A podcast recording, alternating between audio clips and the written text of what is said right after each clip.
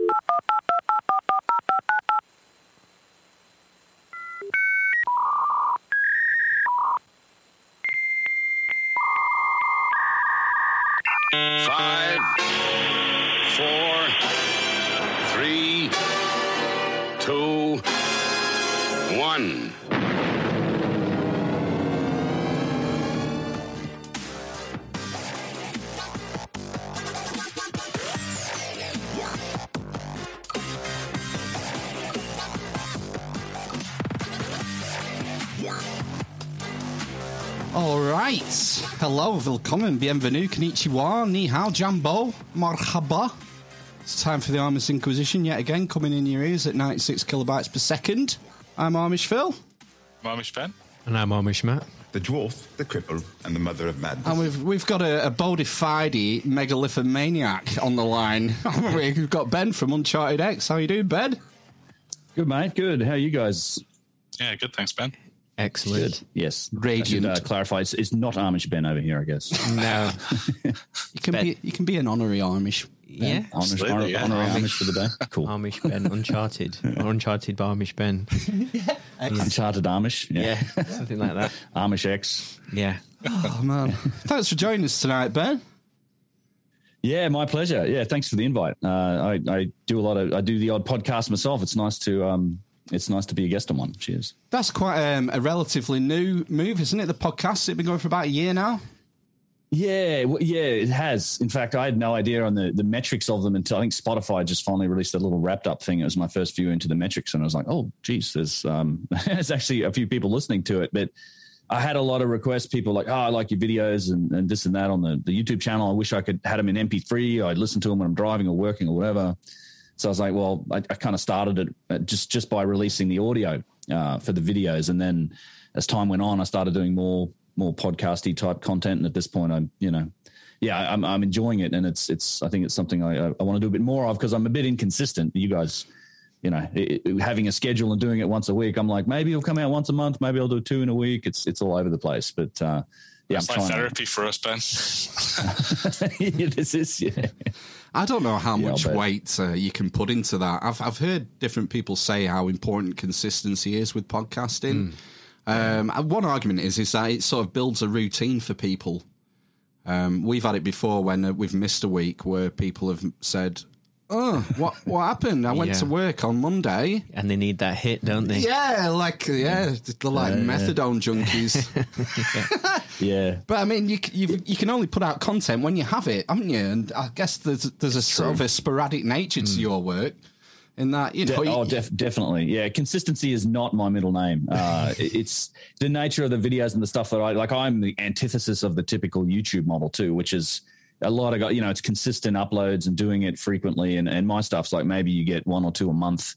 And, and depending if it's a long one, it might be like one make take me six weeks to make. Some videos and some of the research and there's the, the editing process takes forever. But yeah, I'm I'm kind of like as far away from the regular YouTube model as you can get. But that's um it's something I'm trying to work on. I I always try and do like I think like oh I'll do this topic you know I, I want to get into this one particular aspect of something and it's, I'll make it like a 10 or 15 minute video and then through the research and writing it just gets brought longer and longer you know and ends up it's happened a couple times where like like some of my longest videos started off as a well I'm going to do a 15 minute thing about you know tube drills or something like this. And then you know an hour and an hour and 15 minutes later there's there's this basically a documentary on it. But um yeah, it's it's uh it's a challenge sometimes. I, i'm trying to get better at doing the shorter content but i'm forever like oh, i need to provide all this context and i want to give you the like all of the information around how i'm making these arguments and stuff so it's the way it goes Do you think there is sort of a sweet spot when it comes to sort of length of videos? In that you know it is difficult to grab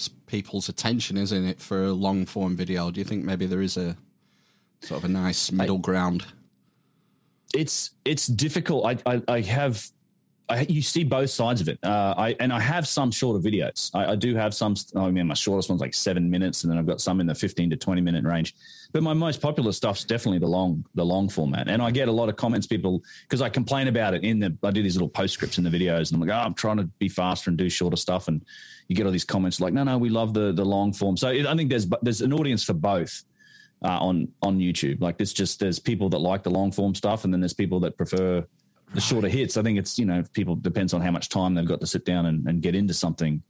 Uh, so I, I see both sides of it. I can't really make up my mind. Some people are like, oh, you should do shorter videos, but a lot of the feedback I get, it's like that people seem to like my stuff being in that longer format, and it's it, it's more my nature too to I guess do those those longer kind of more detailed things. It's just how I write Yeah. because it's all it's all about writing really. Uh, my stuff at least it's all scripted. Uh, it's research and writing is the vast majority of the work, and then it's it might be you know a, a week of video editing at the end of it.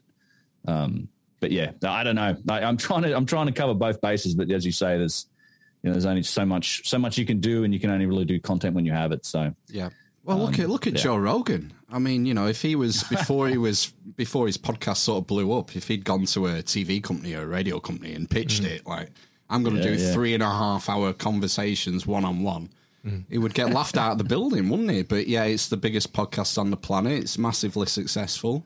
I think- people are yeah. yearning. People are yearning for depth, aren't they? I think that that's what I was going to say. Is it, there's a lot of stuff on television, isn't it? It's either half an hour or an hour. Mm-hmm. But we, you know, doing a podcast or doing something on YouTube, you can make it whatever sort of time length you want it to be, as long as it kind of That's right. addresses the subject. And I think like like loads of people have said that, haven't they, about different kinds of things? Essentially, that they want the story told properly rather than just fit to a schedule kind of thing. I, I absolutely, I think you're right, and and that's and and Rogan's a great example of that. I think that was always missing that in that in depth, the the ability to get in and explain a lot of context and, and really explore angles on stuff versus like a, a news interview, like you know, five minutes with someone, and we're out of time, and thanks for coming on, and we'll move on to the next thing. Give us your soundbite and and go ahead, like. Yeah, I, I, I think it's that new media and, and particularly podcasts, and this I think this applies to the audio podcasts in particular. Um, and maybe also and to some extent the some of the YouTube stuff fits into that too. But yeah, I I, I think it's people like that. I, I agree, and so I've I've stopped caring too much about it. I about the the length of stuff. I just you know I try and make my point and write what I got to write, and until as long as I get as long as I'm happy with it at the end of the day, that's that's what it ends up looking like. So We haven't, can't e- please everybody. we haven't even like talked about what your videos are about. Yeah, I maybe mean- we should say that first. Yeah. Yeah, I mean, for those Sure. who are listening who are sort of uninitiated in the alt history sort of YouTube yeah. community, you know, maybe just give us a br- uh, you know an idea of what it is you're exploring, what your videos are that you're making, what subject matter. Sure. Well, yeah. So it's the, the Uncharted X channel. UnchartedX.com is the website. All my videos are there. It's the, it's uh, it's up on YouTube. But mostly, I, I'm exploring uh, a lot of the the evidence for, uh, in a lot of ways, ancient ancient high technology on a lot of these sites. Getting into a lot of the mysteries and the unknowns uh, with with all of these different ancient civilizations. I've spent a lot of time traveling and filming to all of these sites and investigating them kind of firsthand. So it's all a lot of my work's video. It's all my own footage, and uh, and and it's used to to back up a lot of the points that I'm making. I do these deep dives into a lot of the historical accounts that that come into these sites from, uh, you know, either either ancient figures of of record or, or even like people from, you know, the Victorian era and, and Egypt and Egyptologists like Flinders Petrie. Uh, so it's it's like a deep dive into particular topics uh, on a lot of sites, and it's not not I don't just focus on kind of ancient civilizations. I think it's I think we're at a point in with with looking at our past that there's a significant case to be made for just rewriting the origins of our history uh, uh, overall. Like not I'm not talking about modern history or even the ancient history as we know it, going back to to ancient civilizations. I think it's I think that the part that we're missing is this um, the beginnings of civilizations and the possibility that you know we humans have been here for longer than we think we've risen we've we've developed civilizations before and then we've been struck down by cataclysm and there's this case it's not it's not purely just well there's all these little bits and pieces on these ancient sites you know it's it's got a lot to do with adjacent fields of science which i get into things like uh, you know the, the younger dryas cataclysm all of the the paleoclimatology work that's happened a lot of this is new science that's happened in the last 15 or 20 years uh, we have a lot of genetic work. We're, we're proving that the the um, the human timeline is getting longer and longer. I mean, we thought for a long time that we were fifty thousand years old as a species. Now we've got human bones. I think the latest one in Morocco was was something over three hundred thousand years old. Um, you know, there's DNA evidence that shows that we, us and the Neanderthals, split with a common ancestor uh, as far back as eight or nine hundred thousand years old. So that's kind of like a potential window for our species. And we know that there was a massive cataclysm that happened around 12,900 years ago uh, that coincides with a, a, massive extinction event as well. And this is, you know, the, and the science that shows what happened is, is pretty much all happened since around 2006. And then you, you kind of have this other element of like, it, it matches exactly what like a lot of the um, ancient civilizations themselves say, you know, the Egyptians call themselves a legacy civilization. You, you can't, you can't find any ancient culture or even ours for that matter, whose religion doesn't talk about their ancestors either going through massive flooding or massive fire uh, basically civilization ending and then barely surviving it and being forced to start again. Like that's there's all of these vectors I think that point at this this idea that you know maybe we've been here uh, for longer and maybe we've risen and been struck down um, by cataclysm and, and been forced to start again. And then all of recorded history, as far as we know, happens. You know, uh, civilization allegedly starts around six thousand years ago, which is you know six and a half thousand years after the Younger Dryas event which wiped out all of the megafauna of North America and and Europe and all, all those types of things. Um, and then then the other element to me is all of the contradictions in the story of history and the evidence that the older and the further back you go, the better the work is. There's there's tremendous technological evidence in, in a lot of these sites written into the stonework itself. Like there's some achievements in the ancient world, and particularly the early earliest parts of it, that are really inexplicable by the tools and the techniques that we we we know about in the, in the archaeological record. It's it's um, you can't really explain the, the, pyramids and the massive granite objects of Egypt, for example, with, with copper chisels and pounding stones. So, uh, you know, if they didn't use those tools to do it, then the whole inheritance concept, this idea that maybe they inherited some of this stuff, maybe they got a kickstart from their ancestors, which matches what they say, by the way.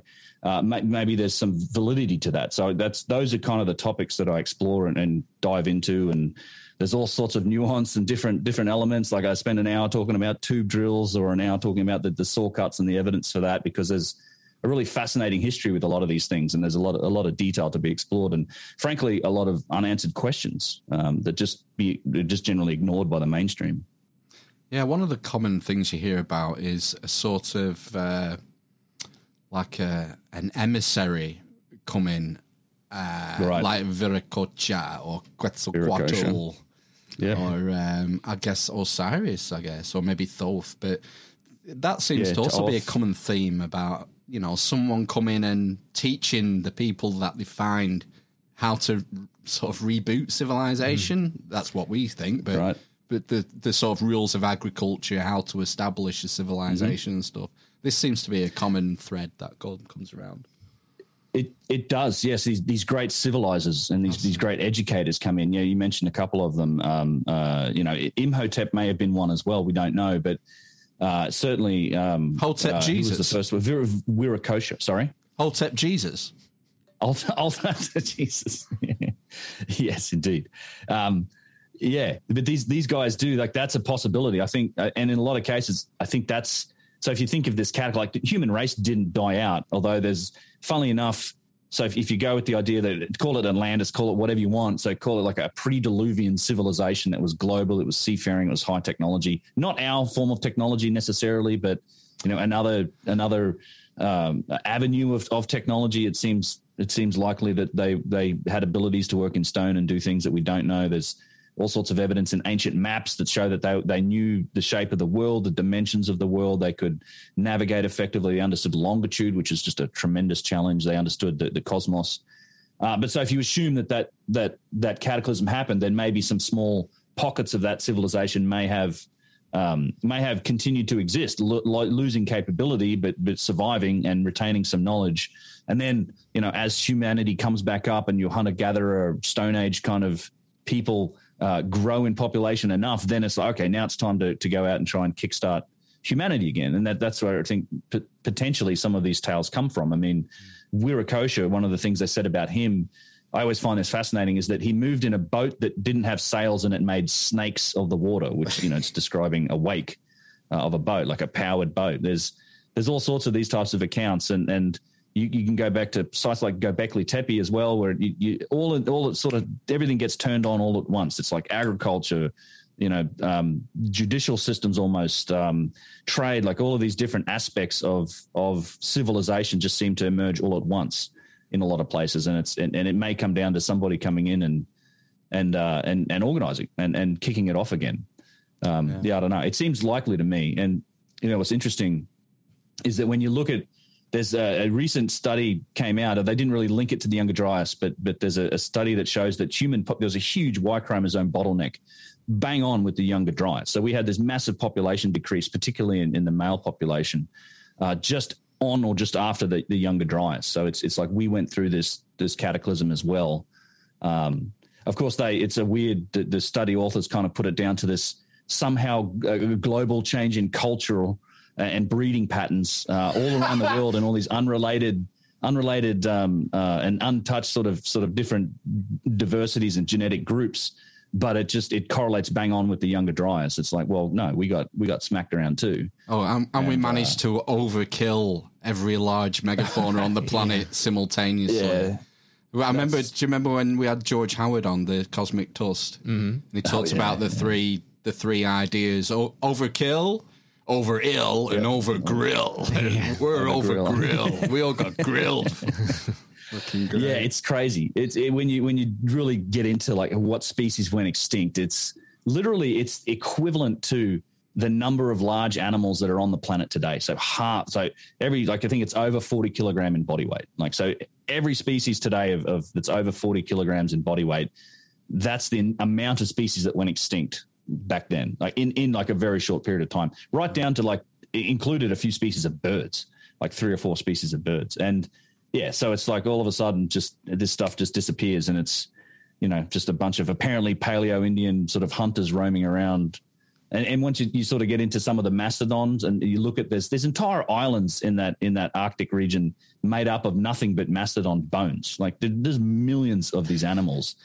And, you're also talking about some of the, the biggest, most savage animals that have ever existed the short faced bear, the American lion, way bigger and mm. far more scary than the, the predators we have today. I think, I don't think we were the top of the, um, top top top of the uh, what do you call it the uh, food chain top of the food chain at, at that point in those days yeah it's it's kind of the, the overhunting hypothesis is yeah, pretty ridiculous really these days i mean uh, surely that's being rolled back now is it, or are they still clinging in clinging on to overkill they there are certainly people who do and there and there is there is a bit more people suggesting like rapid climate change may have been the result which is which is probably true. Like uh, a bit more, more you have almost destructive climate change in terms of like the sky's literally falling on your head. There's certainly plenty of evidence for that. Um, you know, Randall Carlson, he he has some fantastic examples of this. There's there's a, a few areas where you have these mastodon skeletons that have uh, have been obviously well preserved.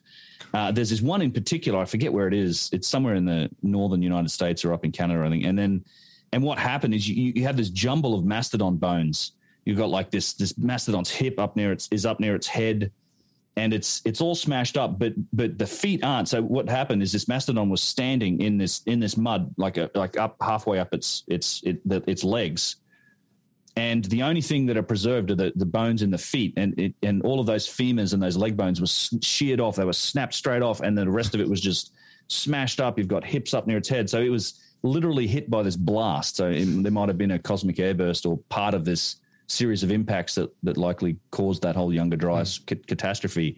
You've got evidence for that in, in some of these bones. And it's just, I mean, you know, it's, you, it's not just mastodons and things either. You have trees and, and forests that are all smashed up and, and mixed in with these bones. Like there was a, a real cataclysm that happened. And, uh, and you wouldn't have been able to survive it standing, you know, probably half of the continent.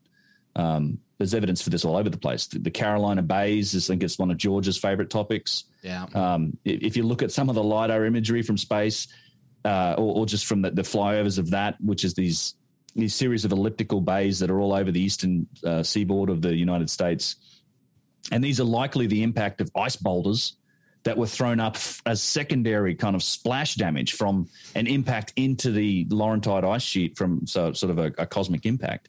So all this splash damage comes up. It's like a six minute air time, like flying all, the, all uh, six minute sort of suborb- suborbital trajectory. And all of this stuff just splatters down across the East Coast and it's overlapping everywhere. It's, it's literally saturation bombardment. Uh, you couldn't have survived it. Like, the, I think a lot of these is, are, are, probably contributors to that megafaunal extinction. But then, you know, yeah. you have consequent massive climate change. It plunges back into um, you know the the depths of, of Arctic sort of glacial um, ice age winter. You have massive fires at the same time. Uh, you had the sun probably died out for long periods of time. You, you have, uh, you know, this this and this affected uh, life and everything as far down as South America, um, South Africa. Uh, we've got studies from the Younger Dryas in both of those places now. I mean, you had, I think it was 10% of the biomass of the planet was burning at one point, which is a crazy number. What's the weather yeah, like, love? Oh, it's it's just raining icebergs. Yeah, there's just huge ice stop. boulders. It's mental. Yeah. That's is. hailstone, isn't it, and a half? That's, Yes. well, yeah. I mean, some of these impacts on the Carolina Bays, I mean, you're talking like a, f- a couple miles long and a mile Yeah. wide kind of thing. So that's a big chunk of ice causing that. And of course, we have the. This leads into sort of the flood myth, doesn't it? Because we have Meltwater Pulse 1B, Yep. which we, right. uh, a lot of people sort of tie to these flood myths. Maybe this is where it comes from. It's some sort of cultural memory from all those millennia, but going back. Indeed. I, I have a whole video on it called, I think it's um, Myths, Gods, and the Younger Dryas Cataclysm. And it, it looks closely at, at the, I think in a lot of religions and, and books and these stories that we have, a lot of that is almost eyewitness accounts of what happened. There's in, in particularly in like, in, I think it's, um, uh, revelations, uh, I believe anyway, but you have these, you know, the second angel sounded his trumpet and a, and a fiery mountain fell from the sky and eliminated all of the, the rivers and the land. And you have, yeah, the the the Bhagavad Gita in um, you know in the, the Hindu traditions they have they literally talk about swarms of meteors coming down from the sky. You, you have some really interesting accounts of, of of flood and then and also fire. Uh, and it seems to me that, that these are you know encoded kind of eyewitness accounts of things that happened. Uh, it may not necessarily have always have all, all traced back to that younger Dryas either. Like that, uh, something that George Howard was involved in recently, which I found to be fascinating. I talked about it on my last podcast. Was they may have found that the biblical Sodom, Sodom and Gomorrah, uh, at a place called Tel El Hammam in Jordan, and this it it you're talking about like 1400 BC. Uh, but this place was hit by uh, what there's a lot of evidence, and this is the result of years of study, and they, they published this paper that they worked on for years. But this city that this this they call them tells, but it was the largest city in the area at the time. But there's uh, it they dug into it and they just found all of this melt glass products and all of these like airburst products and extraterrestrial platinum and iridium and these huge burn layers, smashed up people, basic and and looking at you're talking about temperatures in excess of, of two or three thousand degrees Celsius. So you know this was this and then they it may well be the biblical sodom it was hit by a, essentially a cosmic airburst and for an area of about like a you know a diameter of i think three or four hundred kilometers it caused this over over salting of the earth and for like i think it was a couple hundred years you couldn't do anything there you couldn't grow anything there it was it was it was a, Yeah. like a complete no-go zone and it, it turns into this you know and god rained down fire and brimstone uh, upon sodom and gomorrah and it's that's how we remember these things and encode them into history. I think. Yeah, I don't think we but- give our um, we give our ancestors enough credit. I've probably said this a thousand times, do I, Yeah. about how Yeah. good oral tradition is, and Yeah. using song as Yeah. well is an important component. Uh, by using song and committing these stories to melody, it makes it a lot more easy to remember, and then transmit forward. And if you haven't got writing, if, imagine you know we're constantly distracted, aren't we? We're trying to distract ourselves with screens or books or Yeah. whatever. Whereas when you're uh, in that sort of situation, that would have been your probably your main form of of entertainment would have been singing songs in the cave or, or doing cave art or whatnot. So Singing songs and Store- doing cave art. yeah, Yeah, storytelling. Yeah. that's that's exactly right. It's it's it's that oral tradition. Like this is how we encode and remember data. Like we don't just remember. You know, you don't just tell people facts. It's I think a lot of these stories you you, you can't take them literally literally uh, true, but it's I think that's how you get a lot of this deification and personification of stories. Like events get personalities and they get attributed to people and whatnot. But but the the essence of I think what happened in a lot of cases is is in there. If you, you dig enough, there's there's grains of truth and stuff. Um, so it's yeah, and that's exactly what you would have done with with oral traditions. This is before writing, as you say.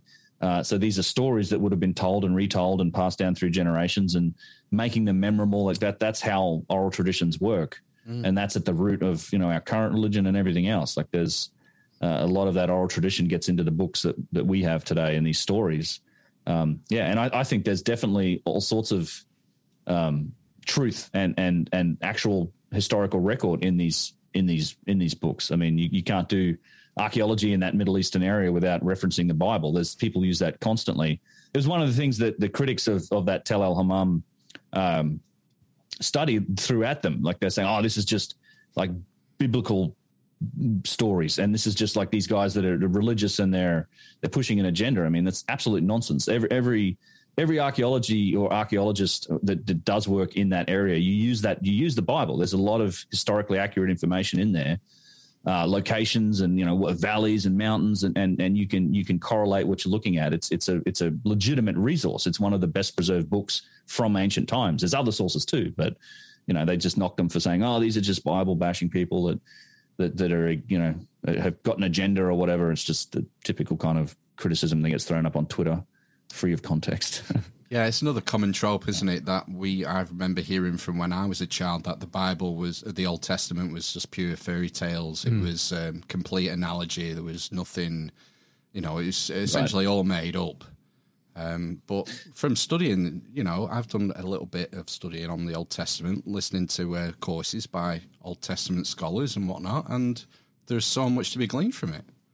Um, The problem is, is, is context and figuring out which bits right. were written when, who wrote which bits, what what were they trying to communicate when they were writing these bits, which bits were written in the ex- exilic period when the Israelites were trying to preserve the cultural history. You know, it's such a complicated um, subject, and for people to just write it off as, as fairy tales is yeah, heinous. I think.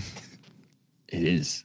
Yeah, it's silly. I mean, and to be honest, that, that Tel Al Hammam story too, they literally they they only briefly address it. They say this may be mm. the the biblical Sodom, but it's outside the scope of the questions that we're asking. And then it's it, mm. it's there's 30, 40, I think it's like 50 pages of of, of this detailed kind of analysis into the strata layer and the ah, impact proxies and all of these out. shock synthesized nanodiamonds and, and mm. magnetic spherules and all of these things that indicate a cosmic impact. I mean, that, that's the real science behind it. You know, like this legitimately happened, and there's, you know, there's there's we know these things happened, and and it just seems like events like this happened a little more frequently than we thought they did. Uh, and, and certainly, there's another one recently came out about the Atacama Desert. So this is this in some areas of the world you have this desert glass, right, which is basically melted sand that's hot enough to turn into into this glass that can become like a semi-precious uh, substance. But they've they've recently did some analysis in the Atacama Desert in Chile, and they put that that airburst that created this glass. They thought it was maybe grass fires or something, but again, this is you know it's all permeated with platinum and, and all this extraterrestrial elements. It's clearly, in fact, it matched perfectly with one of the. There's a recent NASA mission uh, to to to sample a comet or something. So it it basically matched the type of stuff you see on on cosmic bodies and they they pinned it right around that twelve thousand year time frame. So it's it's within this this one period of of kind of you know uh, recent trouble that the planet's had, probably, and the whole the whole Younger Dryas impact series is likely the biggest thing to have hit the planet in the last five million years. I mean, that's yeah, it was it was a, a truly catastrophic event. It wasn't just one impact either. It was likely a series of impacts. Could have been spread out over hundred years as well as we went through a particularly busy part of the Taurid meteor stream. So this is likely where they think the source of these cosmic bodies was was in something called the Taurid meteor stream.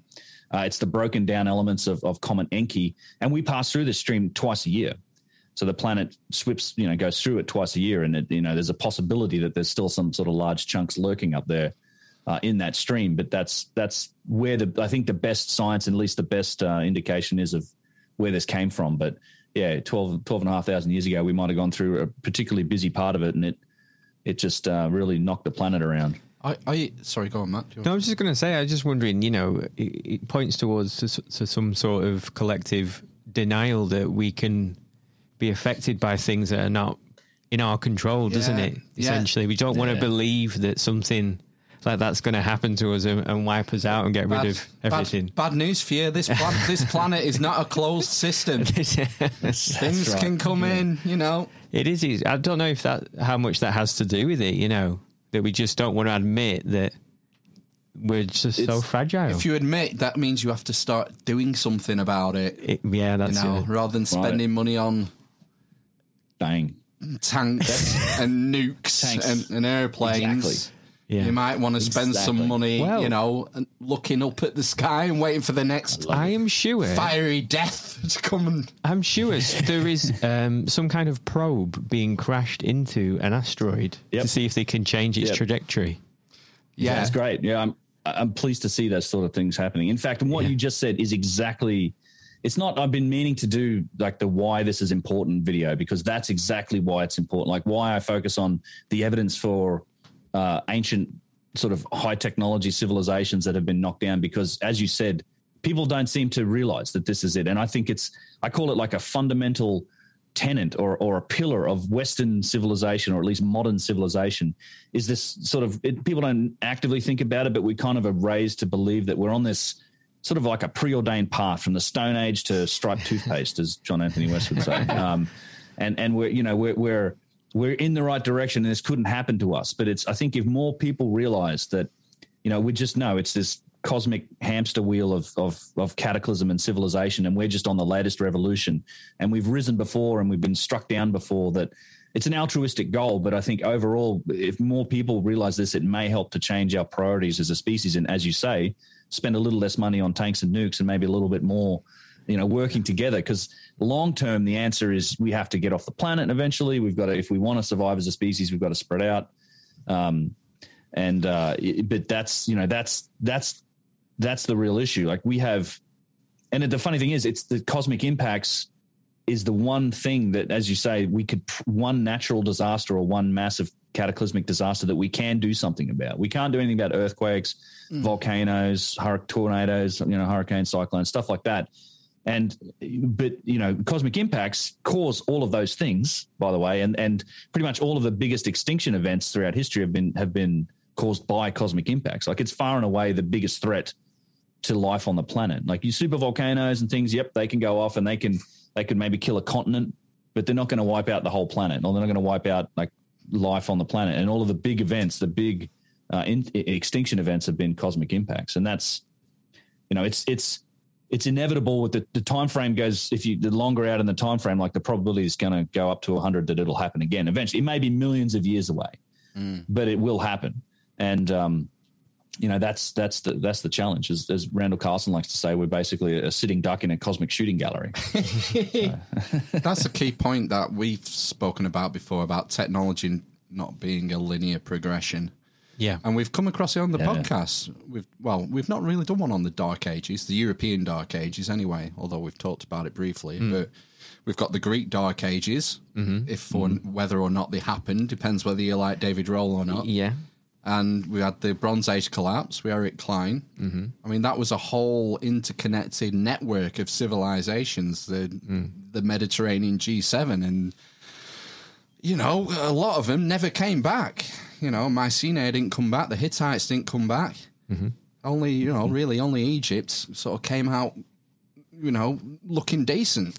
And it can, Yeah. we, we've got to get this into our heads uh, that we're not, we're not guaranteed this continual progression and things are going to get easier and easier. we're, we're one, one fragment of a comet away from uh, yeah going back to the Stone Age.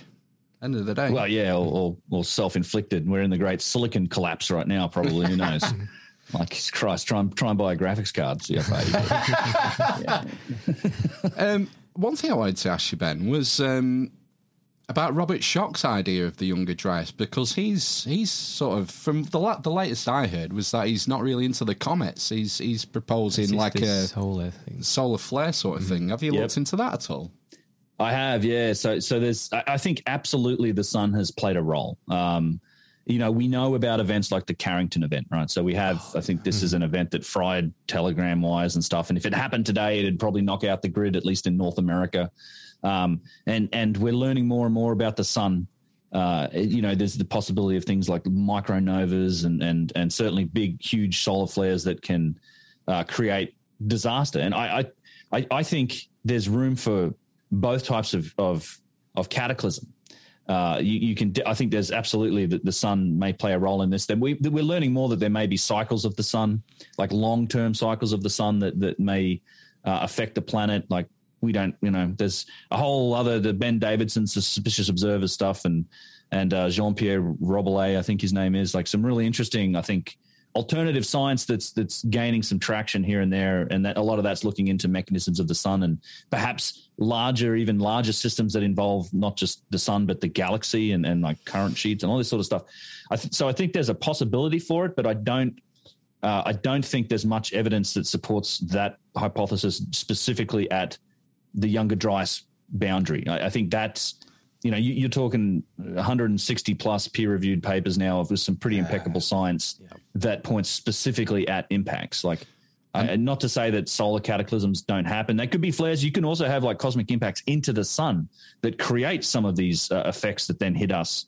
Um, you know, it's it's concerning. There's there's a few things going on on the planet that's like you know we've got this increasing uh, weakening of the magnetic field uh, on the planet. And so I don't know if you've looked into this stuff, like the uh, the magnetic field and, and, the magnetic north and, and south are, are, wobbling. They're moving. Like magnetic north now, not even in the, the Arctic region. Um, it's it keeps moving, and our and the the speed of the decline of the strength of our magnetic field is increasing. Uh, so it's it's like the, the decline in strength is getting faster and faster. Some people think maybe we're heading towards a pole, pole shift. shift. Oh my! But if God. that happens, and say we if we get like a, a, a solar flare or a solar event during that time when we when we have a, a um, like a weakened magnetic field, then yeah, that's that can be that could be a real problem. And you can, I know about this other stuff like these huge terrestrial lightning strikes that can happen as maybe as, as part of that that generated from the sun. I think there's some interesting concepts there, and I know where, where Robert Schoch goes with that, and he looks at some specific evidence at Giza uh, in Egypt that that may correlate to some of that, and it's it's possible.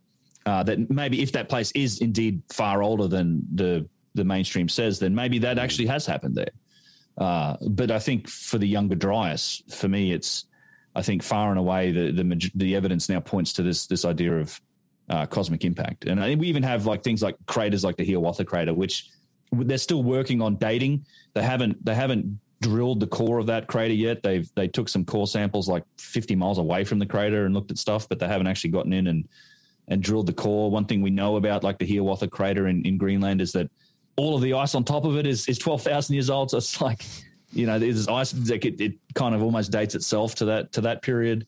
Um, you have other all these other effects where I, I think there's Randall Carlson's working on uh, his thesis about all of this, and I've spent a lot of time with Randall uh, in the last year, and you know he's he's looking at up to I think ten different impact sites, and he's got geological evidence to kind of support those, and they're all kind of lined up in in a line. A lot of this is on top of the ice, so it's you know you don't have exactly the the kind of impact crater that you might see if it, if it just hit the, the land.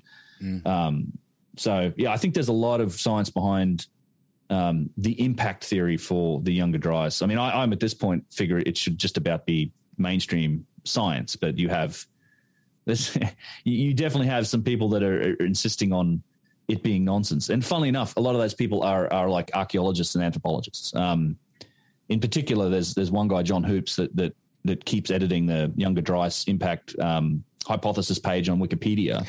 I did. I got into this with him in a live stream. He called me out on Twitter. We got into because he was calling like George Howard's website the Cosmic Tusk, and it, on on that website, it's he has the bibliography, right? He has yeah. like the bibliography of all of the papers around the Younger Dryas, and this includes the ones for it, the ones against it, and all of the responses. Now it's overwhelmingly for you know, it's, it's, all mostly for, and, and all of the, the negative ones have had a response that I think comprehensively responded to them. But it's just a list of these papers.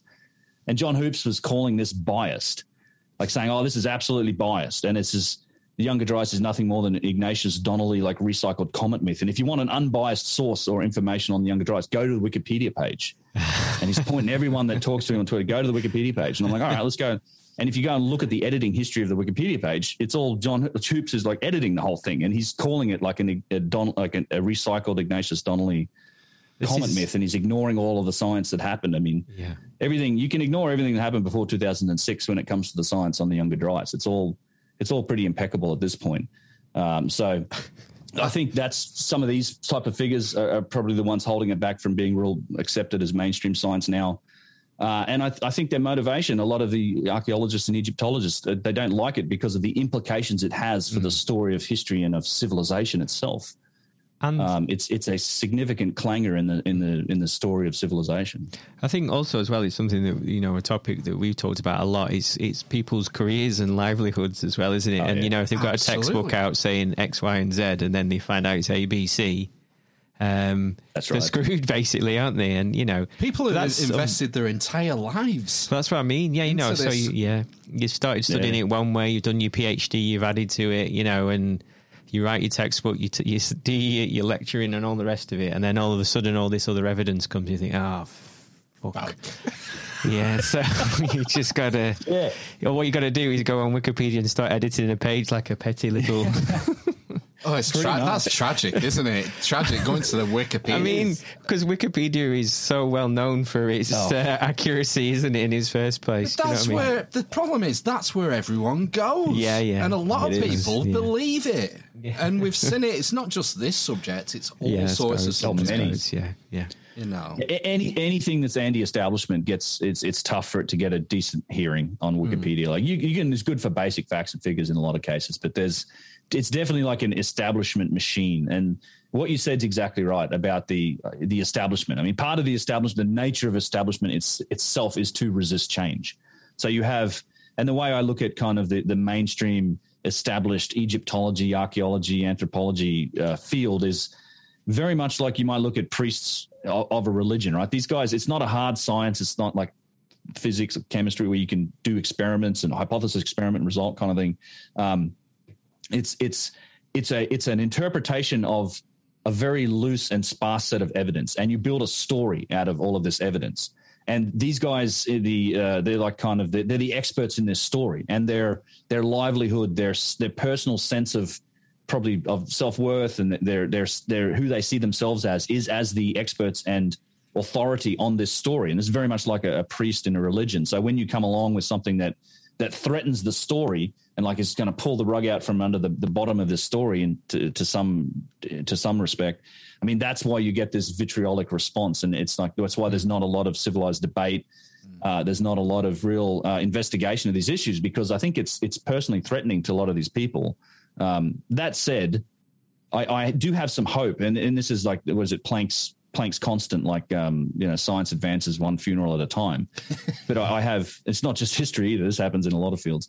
But I have some hope for the next generation of archaeologists because I've been contacted by a lot of students, um, like uh, Egyptology, archaeology students, uh, as uh, you know, who, who are who who have they really don't have any any choice but to be confronted by some of the very good evidence that being, that's being presented by guys like Bauval, Hancock, you know these guys that are, writing these books and, and posing legitimate questions. Now, the establishment like Lehner and Hawass and, and these guys in the field kind of grew up and they could ignore the the, the alternative side of things, uh, and and so they, they're going to continue to do that and dismiss it all. But I think the next generation of of of academia and next generation of establishment have have really not had any other option but to pay some attention to that, and they're asking the questions in class you know they're reaching out they're evaluating it. So I, I, have some hope that there will be at least in the future some some more open-minded kind of dialogue and investigation because that's what that's what this really needs i think. There's i'm not claiming to have any answers. Like my whole channel's basically asking questions. I, I occasionally i'll speculate as to what what were these giant boxes in the serapeum for or I, but I'm, I'm i'm certainly looking at like how it's not possible that the egyptians made them so what's these other explanations for it? How can we find out? And you, we could find out, we could apply ourselves. We have all sorts of modern technology and tools and techniques that we can apply, and we can go look in these places and do the proper analysis, and and, and we could definitely learn stuff. But because it's all just put in this primitive box, like no, no, no, no, it was copper chisels and pounding stones, bro. Like that's how it's done. Like case closed. We just don't go there. We we can't look at it. Like there's there's there's no end of things we could and should be doing on these sites, but because they're they're controlled by these academic uh, institutions and in some cases government institutions that have no interest in exploring these questions, they won't do it. Uh, it's super frustrating. Like I, I, think, yeah, I'm hopeful in the next 20 or 30 years we'll actually start to to, to apply ourselves and, and look at some of these questions. But you, in order to do that, you have to be open to the possibility that it's something other than what you you say it is right now. And th- these guys are often the gatekeepers as well, aren't they, for, for academics and researchers? You know, especially in Egypt. If you want to, I don't know what it's like now, but if you want access to certain areas, you've got to go through Zahi Hawass. Otherwise, you won't Well, get yeah. there. I don't know if it's Yeah, better now. Right. Sorry to interrupt you. Um, Right? he's um he's not the he's not in charge of the Council of Antiquities anymore. But but um, there's a new guy who seems to be a little more open. He's at least he's opening sites. But Zahi's still a powerful figure uh, in the. He still he still has a lot of a lot of weight. It's just still a bit of a swinging dick over there, but he's um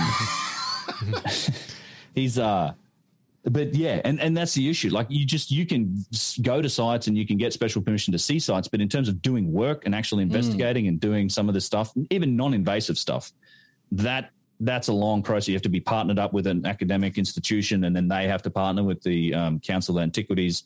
It's one of the issues. It's like like when I, I did a long documentary about tube drills and, and these these core drills that, that are made into granite and these incredible uh, what seems to be evidence of a very advanced form of, of stonework.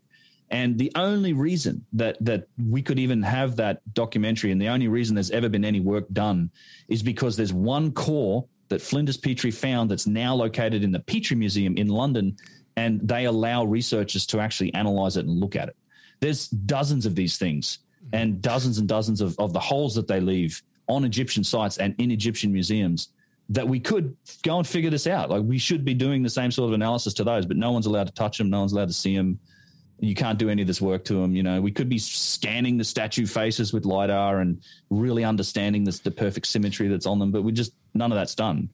Um, yeah, it's crazy. And there's, there's, to be frank, there's, there's also even evidence of them covering up uh, when when when a when a scientific expedition comes up with a result that they don't like, they they suppress it. There was um, one of the videos I have is about the the discovery of the labyrinth. Like if you guys have ever heard of the Egyptian labyrinth, like it's the most one of the the most famous structures from ancient times, uh, reported by Herodotus to be grander than the pyramids. It's like thousands of rooms in, in multiple levels in this underground structure. It's like the one of the biggest lost and and rumored um, uh, fantastic kind of constructions ever to have existed. It's, it's reported by Diodorus Siculus, Herodotus, a whole bunch of historical figures had seen it, and it was lost to the sands of time. They found that damn thing in at Hawara. Like there was, they partnered up. There's something called the Mataha expedition that partnered up with the Egyptian um, Council of uh, Antiquities, and they found it at Hawara. It's it's at the site where Petrie thought it was. And they did all this did four or five different techniques, ground penetrating radar, and all this acoustic stuff, and they found it and the whole report got suppressed. They, they, they, the whole, all the team members got threatened by Zahi Hawass uh, with national security sanctions in terms of like, you'll never come to Egypt again. We'll put you on the blacklist. And, uh, and they, and they suppressed it. And this is part of the deal. Like if any academic institution that works with them, you have to partner with the, the authorities there because, and then they control the release of information. So, uh, I have a whole video on that on that labyrinth. It's it's it's it's amazing. It's like the, probably the biggest discovery of our time, and it's just it's currently sort of rotting away in the groundwater. I was just um, wondering, you, Hawara. what was the motivation for uh, stopping its publication? That, that they found that.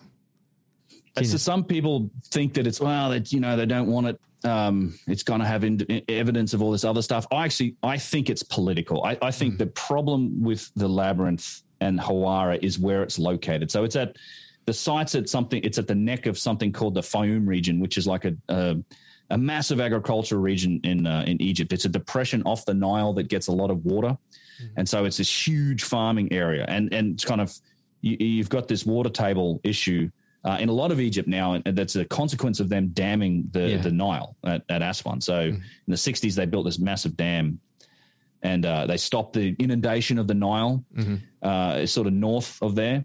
There's no crocs north of there now, too. But, but one of the consequences of that was that you you removed the dry season, and the dry season was the thing that was keeping the water table down. So no more dry season means the water table's been rising. So you, you have, and that's why we've got like they worry about the Sphinx and they worry about other areas because the water table's been been creeping up in the last you know 50, 60 years.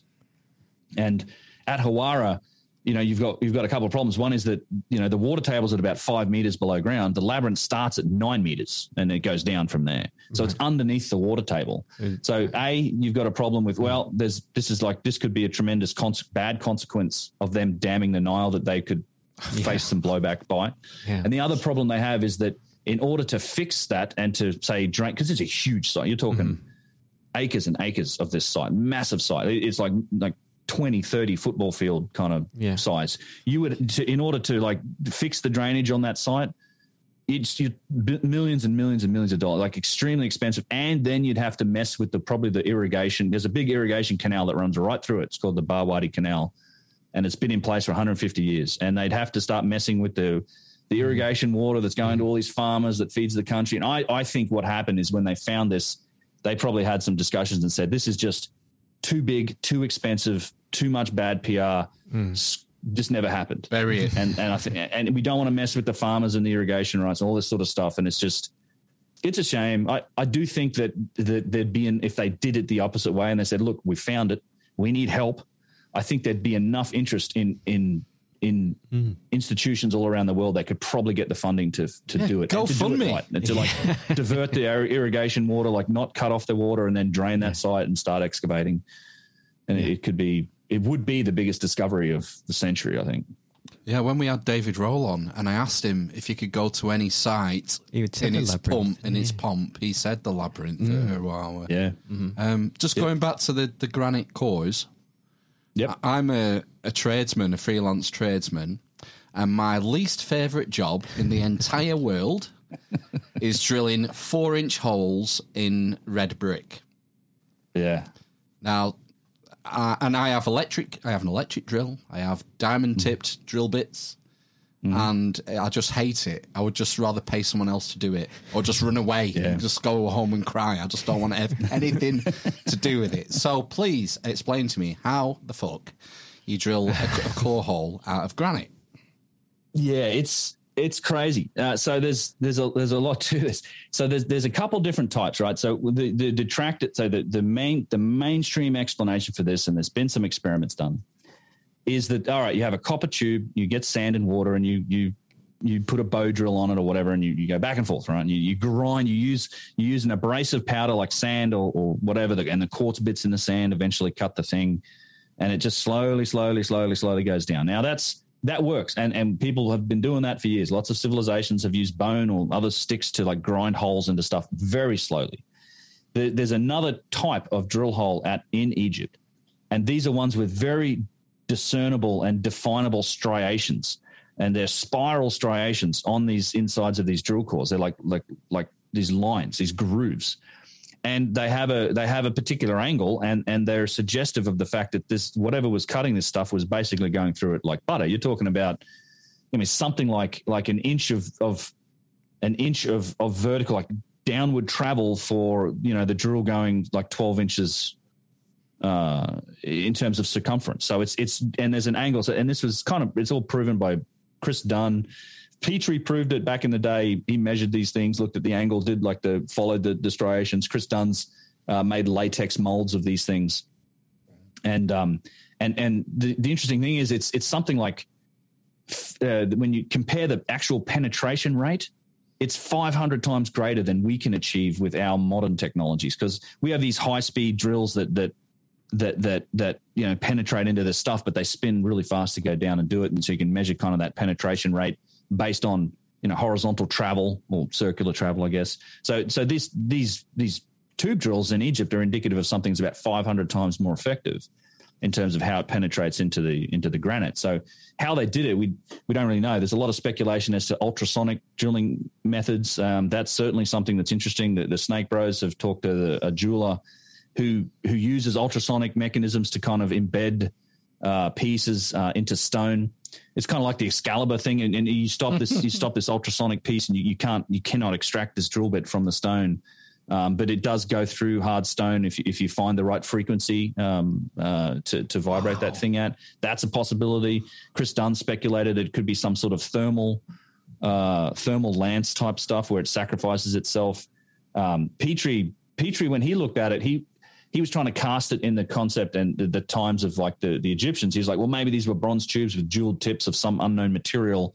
And even then, he's saying that it must have had like five or six tons of pressure on the drill to actually penetrate like this. So there's a huge mystery um, around this. We don't know how it was done, but there's certainly some evidence that it's not. Uh, it's not this grinding method that works, right? Because everyone's like, "Oh, you can do it with grinding it with sand and a copper chip." Sure, you, yeah. No one's saying you can't do that. The The challenge is the results don't look anything like what we see in Egypt, and there's been a bunch of experiments in the 80s. The Penn State University over here did uh, did an experiment where they gr- they gr- they grinded sort of tubular drills into granite using a whole bunch of different abrasive um, uh, substances, and then they looked at the results on an electron uh, electron microscope and all this stuff. And it's just you have these very fine concentric rings Um, and it's a completely different result to these these spiral grooves that you get in, on these drill cores in Egypt and in these drill holes. Now, the, the issue is we've only really got the one piece to analyze, which is the Petrie's core. Right. It's called Petrie's core number seven. That's in the Petrie Museum. Uh, there's there's a whole bunch of these other like is the core piece that breaks off from inside, right? Because these are these are hollow tools, and uh, there's a whole bunch of these other these other cores that are in the museum, and there's holes all over the place in places like Abu Sir. I think all of these should be we should be analyzing, and we should be doing latex molds, and we should be looking at much more closely than what we do to try and find out what's going on there. But um, the the the mainstream insists insists that it's not a spiral groove. They don't want to go down that path of it being a spiral groove because it has all this implications on technology and things. So everywhere in the mainstream, you see, you, even with the Penn State test, they said, "Oh, we just Petrie's core has horizontal like circles on it. It's not not this spiral groove." But it's been conclusively proven that it's a spiral groove and that it's it's something else is going on here. But yeah, and it, they went so far as in a tech, and this is a point of this this to, this documentary that I get to, and something Chris Dunn pointed out that in in the very few textbooks that do talk about these methods in the modern times, they took a photo of Petrie's core and they they they tilted it. Like in the textbook, it's just slightly tilted to give you the impression that the grooves on it are horizontal. And he, he showed this in, in his book by actually because he went and analyzed it and he's he's like taken a reference. He shows you the, the the the drill core with like a reference frame around it and shows you that they literally tilted the photograph in the uh, in the textbook to make it look horizontal, kind of shit like that. So yeah, there's a real mystery around these these tube drills, um, but we don't know how they did it. But they evidently had some method of doing that we don't of of drilling that we don't we don't understand. I expect, I expect we just go to Wikipedia and that'll have the right answer, won't it? It might. I don't know. If I'll do it. I'll look it up after this Yeah, show. just look it up before. Yeah. well, Yeah. Oh, you'll you'll see all sorts of fun. Uh, so I got. Oh, sorry, I've go got on. lots of Have you got critics that have made videos about it and everything. I just wanted to. I just wanted to ask Ben about the the boxes he mentioned, the the Serapeum, the granite, Please the, ask Oh, him yeah. about his boxes. the giant granite boxes. Tell us about the giant Yes. granite boxes from someone who's seen My them first hand. site. Yeah, it's my favorite site, man. The Serapeum, something else. People don't know about it. It's weird. Um, I think it's one of the most impressive and probably the, the, the most amount of like smoking gun evidence for something else going on. So the Serapeum's located at a place called Saqqara, which most people may know as the, the home of the Step Pyramid, uh, the fir- allegedly the first pyramid. There's, it's a huge site. There's all sorts of stuff at Saqqara. But so it, the Serapeum there is this underground. There's nothing to really see on the surface. You go down these series of steps. There's a door. You go in, uh, but it's this underground series of galleries, caverns, really, that have been carved out of the bedrock. And they're really. These aren't little tunnels. Like you could drive a Volkswagen down these tunnels. But inside this, these this huge uh, galleries and tunnels, you have 24 of the, the the biggest single piece stone boxes you've ever seen. Like some of these boxes, you're talking 70 tons, and uh, and a lid that's around 20 to 30 tons, so 100 100 tons all told. Uh, single piece, so not like bolted together. These are carved from a single piece of, of stone and precision carved too. So the inside corners are just perfectly 90, you know, they're, they're perfectly square. And uh, Chris Dunn's been down there and measured them with some precision tools. There's, there's, it's one of those things I wish more people would would go and measure these and look at these a little more, little more closely. But they're incredibly impressive. And not only are they being precision carved, you have them also being machined and finished to like a mirror polish, which is not a natural quality of granite. And it's not granite's kind of like an overlaying term. Some of these are granodiorite, they're syenite, they're they're all incredibly hard types of stone, uh, six and a half, seven on the Mohs scale type of stuff. Um, so there's there's a whole number of un- unanswered questions when it comes to Serapeum. It's like, what the hell are these boxes doing down here? Is one, but you know, how were they made? How were they transported to the site? Then how were they dragged down into these tunnels and put down in these alcoves? Because they're you have these main tunnels, and then it's off to the sides. You have these alcoves, these rooms where these boxes are housed, and they're like six feet down in the ground. So these boxes have been moved in through these tunnels and then lowered down, sort of perfectly centered in these alcoves. And uh, you know what's impressive is is kind of the biggest. The, there's a few different ranges of sizes, but the biggest box in there has something like a foot of clearance um, relative to the the tunnel that it had to come through to get in here. So I kind of I always imagine that clip from the movie from the the Friends show where they're trying to you, you're trying to take a couch upstairs and pivot. turn a corner, you know, pivot, pivot, pivot. You try and get that box in there. So it's you know it's it's I think it's it's a fascinating site. Like these they're incredibly impressive, and there's no hor- there's out of all of the 24 boxes you have two or three of them with some hieroglyphs on them Uh, and the one that's most famous, it's it's literally covered in these these the most awful chicken scratch hieroglyphs you've ever seen. Like literally just there's no straight lines. It's it's flake. It's like little chips, and it's just it's basically been vandalized. But the entire site is, and all of the objects in it is dated and related into the story of history based on what's written on this box. And it's Whoa. obvious to to a child that the, the people who made these boxes didn't have anything to do with the, the the chicken scratch writing that's been put on them. But that's it's deemed the most valuable one because of this writing. And that's that's kind of how a lot of people don't realize, but that's kind of how a lot of the, the Egyptology and the story of that civilization is is put together. It's like the writing is what's used. Like primarily, if if there's writing on stuff or in a in a site that, that they can date to a particular era and a particular pharaoh, mm. then that's that's what it what that's what it is. That's that becomes all right. That guy had that built. He had all of this stuff built. This concept of inheritance and and stuff maybe being older or stuff that was written on again later uh, doesn't really come into the, the picture, even though there's there's evidence all over the place for this type of thing. You, it's not just these boxes. You literally have statues that have four or five different names on them, and there's plenty of cases where you can see that names have clearly been added later over original features, things like this. But yeah, the Serapeum's crazy. Like they worked on them down there too. Like th- there's unfinished boxes in the hallway. There's one there's one left in a hallway. It's unfinished, so they weren't just moving these finished boxes in there. They were working on them down underground. There's no soot on the roof. We don't know how they lit it up. Um, they must have had light. Like it's it, there's so many questions with the Serapeum, um, and there's just no good explanation for any of them. And it's just you could not have moved those boxes in there with using manual manpower. It's just literally not even close to enough room. You're talking hundreds and hundreds of people would have been required to move one of these boxes, even a like say a 50 ton one, which which is on the smaller side for some of them. Um, you know, we we did the math when we were down there. It's like 50 tons.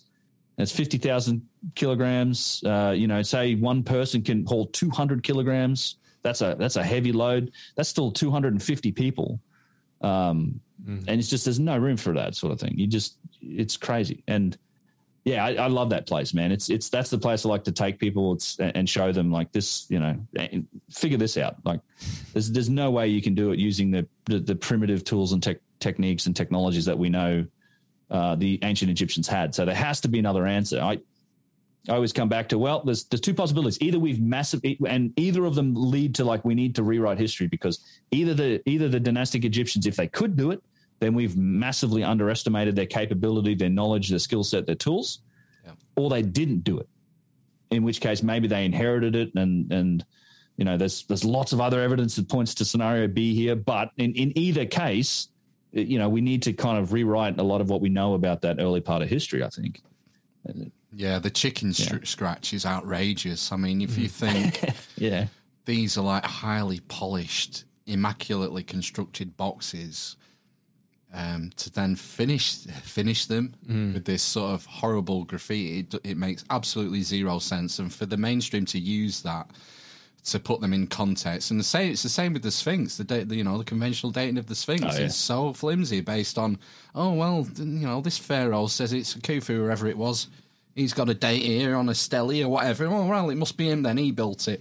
You know, it's just, Yeah. again, it goes back to interpretation. What you were saying before about archaeology and Egypt- Egyptology. It's uh, Yeah. yeah, Yeah, it does. And, and I mean, and that's the thing. Sarah, this there's really only most of the boxes have no writing on them in the Serapeum. And even on the one that does have writing on it, there's an empty shen, like there's a an empty cartouche, which tells you that the priests were writing on it and they were going to sell that thing to whoever paid them enough money. They'd dedicate it to them. So they, they'd written all the stuff on there. And then there's empty cartouches, which would, would have names added in later, like it, based on who they're selling it to. Like, because there was a priesthood that, that ran that place later in time. And that's, that's how come they, they kind of date it to like the, the, I think even the new kingdom, they might date that site too. But yeah, it's there's and there's obvious evidence for renovation. But yeah, this this is the this is the issue. Like there's there's so much of that stuff. It just gets ignored. I, I one of my recent videos was kind of looking at the the obvious evidence for um you know reuse and and renovation on a lot of things like statues. I think a lot of these giant statues that even today we people think Ramses II is the greatest of all the pharaohs, the most powerful guy. He, he was the best pharaoh because all these statues are of him and all of these sites are of him. But you, you, there's so many examples where he's that's all inherited and he's had his name added later, and he was notorious for doing this. We we, we kind of it's a dirty little secret in Egyptology. People have known about it for a long time, but they just kind of ignore it. No, it's Ramses. Even though you can see, like he's written his name over the name of. I literally have examples of where he's erasing hieroglyphs to adding add his own name, and he would make sure to carve his name very deeply into these statues, just so people couldn't do that easily to him. Although his son Merneptah did start doing that to him as well, like he learned from his dad, and then he was his son once he started ruling was doing the same thing to, to Ramses. But you know, today we just attribute everything to Ramses II, and it's nonsense. Like there's you know there's so many of those examples where it's like we don't know who built the statue or, or who originally wrote it and there's also so many other examples of things like that Serapeum box where the technology in the writing and the inscriptions doesn't remotely reflect the technology that's evident in the object itself. So you can't say that the same technology, nor even the same people, I think, did both of those pieces of work. And there's you know, nothing to me rules out the idea that this is an older object that was inherited, found precious. The king grabbed it, and then he had his name written on it, or he had they put their words on it. And you go to the Egyptian Museum in Cairo and you pay attention to that and you look at the perfect straight lines of the objects. You look at the reflective, shiny surfaces, and then take a close look at the writing, which is clearly hand done, hammered. You can see it's just not polished. A lot of the lines are like wavy, they're not straight. Yet, whoever built these objects had the ability to do both those things. Like they could polish fine inside surfaces, like the little details on fingernails and belly buttons. Like they, they could have polished the hieroglyphs and they could have made them with straight lines. Um, so there's there's a massive technological mismatch uh, on a lot of these objects, and that, that's one of the things that I spent a lot of time kind of pointing out.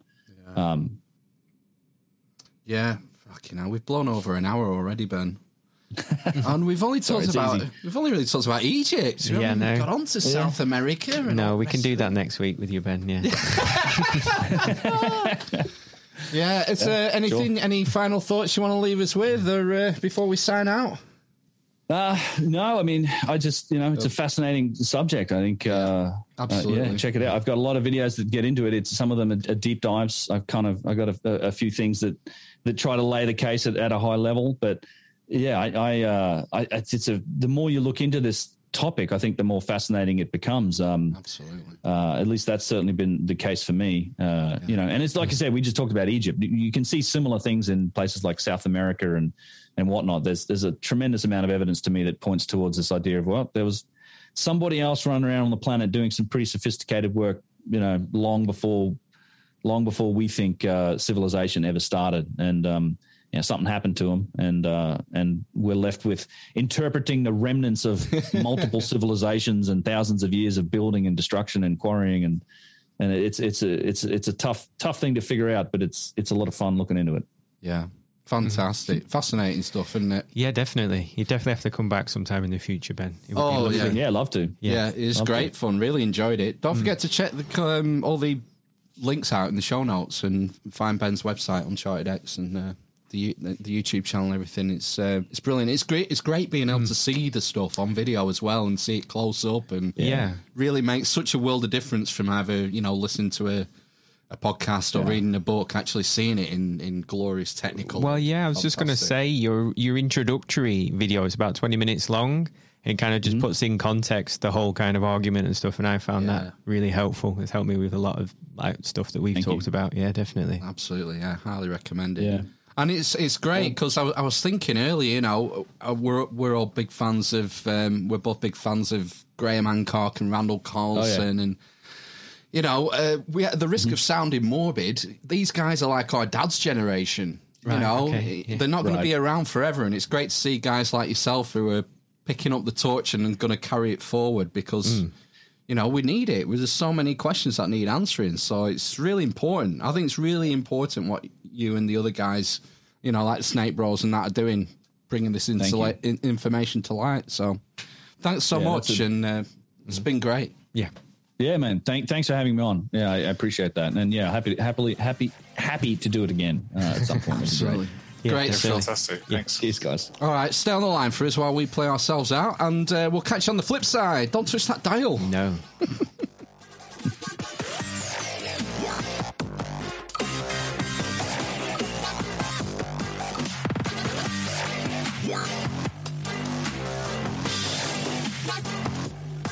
Right then, we're back. The dwarf the cripple and the mother of madness. That's our chat with Ben from Uncharted X. Yes. Fascinating. Again, as you know, I, I think sometimes these guests, I, I know I sit in the background and just kind of absorb all this Do emails. fascinating stuff. Yeah, d- yeah, do some emails, clear in some spreadsheets, all that sort of jazz. Um, but absolutely fascinating every time, and that was no exception. Really good. So Yeah. you should check out Uncharted X on um, on YouTube when you've finished watching all the uh, Amish Inquisition. Yeah, once you get through 210 episodes of the Amish Inquisition, then transition over to Ben at Uncharted X. Yep.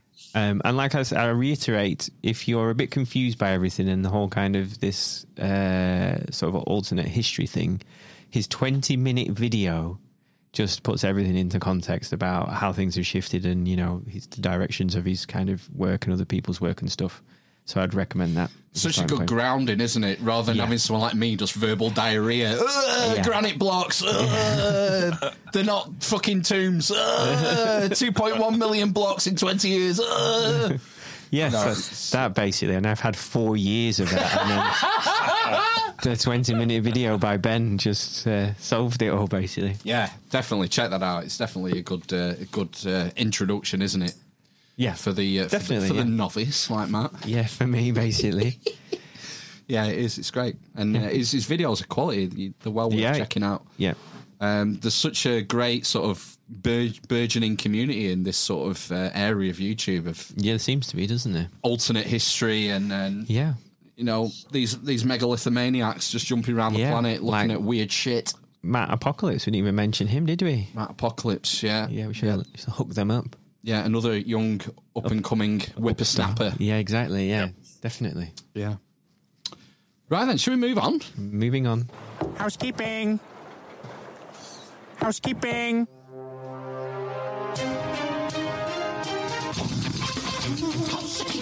This is a value for value podcast. If you find this podcast valuable, please consider returning some value. Yes, same as uh, Ben. Ben from Uncharted. He's a value for value content provider, creator as well. Yes, He's, in, he's he knows the score. for reals. Yeah. Uh, what's my my favorite way of providing value is word of Oh. mouth. Oh, Phil, you've gone really loud. I don't know if you're leaning on a button or something. I think it's probably Zoom. It's probably Zoom. I don't, oh, oh, look at that peak. peak oh, there. it is. Oh, it's all gone red. Oh my gosh! What, if I do, happens if I do that? Oh, that's better. No, it's just echoey now.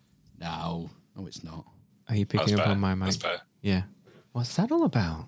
Uh, oh, it's OBS again. Oh. See, I'm too quiet for the podcast now Um, because I'm monitoring in real time. Look, I'm sure it did this last week. You know, Strange. something happened last week. Something to do with that that house corning. it just fuck- OBS sees it and just says, "Oh no!" Starts frigging out and peaking. yeah. Uh, yeah, word of mouth. If you like, if you know, if you know someone who like enjoys podcasts, enjoys Yeah. the sort of subjects we cover, the guests we have, send them a link and say, "Check this shit out." Check it out for Listen to real, these idiots. bruh. Yeah. Yeah, bro.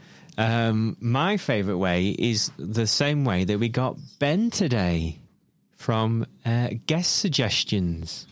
And the easiest way to do that is to look us up on Discord, which you can find in the show notes or on our social media links via linked. The link tree, that's what it's called, isn't it? Link tree. Yep, Discord's the best place if you want to send us um, show artwork. Show artwork, yeah. How many pixels, Ben? Go. Doesn't matter. Yeah, but that's what's going to test him on. I Sixteen hundred. was going to test him on that, whether he remembered that it doesn't matter anymore. Would you like to see the show artwork for episode 210? Live reveal. You ready? Will Ben see this? Nope. I'll describe it. No, I might do. I know, I know. No, you won't. Three, two, one, go. Okay. My eyes. it's an is that an ankh? It's an ankh in the middle. It's yeah. an ankh, and then underneath it says Uncharted X, and then ban ban Ben Van Kerkwyk Kerkwyk Yep. Kerkwyk. Um, we didn't, we didn't ask him his, his his surname, and then we've got also is that the Eye of Ra, and then Horus. Horus, whatever, same same dude, and then the Sphinx, and then some hieroglyphs. Yeah. Nice. Hor- Horus lost that. an eye, you see, Oh right. Okay. battling his uncle, avenging his father. Okay. Like in Star Wars. Pretty much, yeah. yeah. Okay. It's, it's a universal myth, isn't it? Yeah. Yeah. Set killed Osiris, scattered his body everywhere. Isis collected all the parts, Like you do. re- reanimated Osiris Right, just long enough to knock one out and get impregnated. Mm. Gave birth to Horus, and then Horus avenged her father's death, but lost an eye in the process, and that's why we have the Eye of Horus. Right. Okay. That's where it comes from. Yeah, and the Sphinxy poos there. I think it's lovely. It's a lovely bit of show artwork. It's different, isn't it? Yeah. Yeah. All right, I'll take that. Let's make it disappear. That's it. Classy. What else can you do on uh, Discord? Send us memes from Instagram for Instagram. Uh, you can request a birthday shout out. We don't have any birthdays this week. No one's birthday. No one's birth. No one was born No, this today. week. Um, guest suggestions we've covered. Jingle requests. If you're, Views. if you're a regular donator Yeah. On the layaway on the f- you know five pound a month, ten pound a month, whatever. Uh, request a jingle or a uh, mashup of jingles that tell a story, and we'll be happy to oblige. One a month, though. yeah, don't get fucking greedy. Yeah, one a month. I look like a performing monkey. No. Don't answer that question. Yeah. it's like a monkey. You can send us corrections, addendums, corrigendums if we get Yeah. something wrong, which obviously doesn't happen. No. Very rare. Um, focus chi requests. oh right, yeah, we we've have got, one. I'm going to do that now. Well, you said it. So Well, now I know, but I thought we were just doing housekeeping. Are we actually going to do that? Okay. Uh, I, I do it when it's mentioned. So Okay. we did have a focus chi request. This is from Nicholas, and his focus chi request is as follows: Can I put in a request for me to find some remote work to keep me ticking over whilst I'm travelling? Cheers. Okay. I think we can do that as a community, can't we? Yeah. Close your eyes. Yeah. Close your eyes. Focus in. Focus chi is coming your way, Nicholas. Now. Yeah.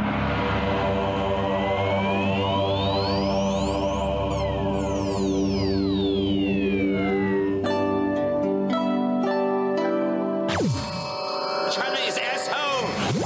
I hope that helps. That was a hard one. Uh, you can leave us a review on iTunes. Yeah. or, uh, Tell us about your review, and then I can read it out. That's my job. It's your job. It's my job. Uh, you can buy some merch from the Amish Loot Chest. Yeah. If you want a current great t-shirt, literally a communist hoodie, Yeah. three weeks to flatten the earth t-shirt or mug, mm-hmm. uh, we get a cut of that and it helps the running costs. This isn't a free podcast; it's a value for value podcast. Yeah. It's not free; it costs money, and we we need your support to keep it going. Uh, what else can you do on Discord? Anything much? Oh, subscribe to YouTube and Odysee. Oh, yeah. The sub, sub and like. Yeah, if you want to see how the sausage is made, um, go to YouTube for the guest interviews. If you want the full video, that's on Odysee, where it is allowed because they don't censor people. Anything else? It could, like, Uh, maybe. gently push some currency our way. Toss us a coin, bitches. Toss a coin to your witcher. Do it for the lads, lads, lads, because Oh, we're northern and we're bloody miserable and the weather's fucking shit. Yeah, if you go to the amishinquisition.com, you'll find the PayPal donate button there, and you can give us a one-off, sign up for a monthly recurring sustaining donation. Donations over the value of, of fifty pounds or equal to the or equal and above the value of fifty pounds will grant you the rank of executive producer for that episode. So help us out. All the you hmm. guys out there can Save Plotland. and keep the shit show running. Okay, shall we thank the producers for episode 210? Shall we? Let's do it. What do we have? We have Nomae NosNoj, Nicholas, Lee from the Big Conspire, Slicko, Anonymous, and Helen from Berkshire. Thank you so much. You're so amazing in your love. They are Yeah. so amazing in their love. Literally. The best mate. Best mate.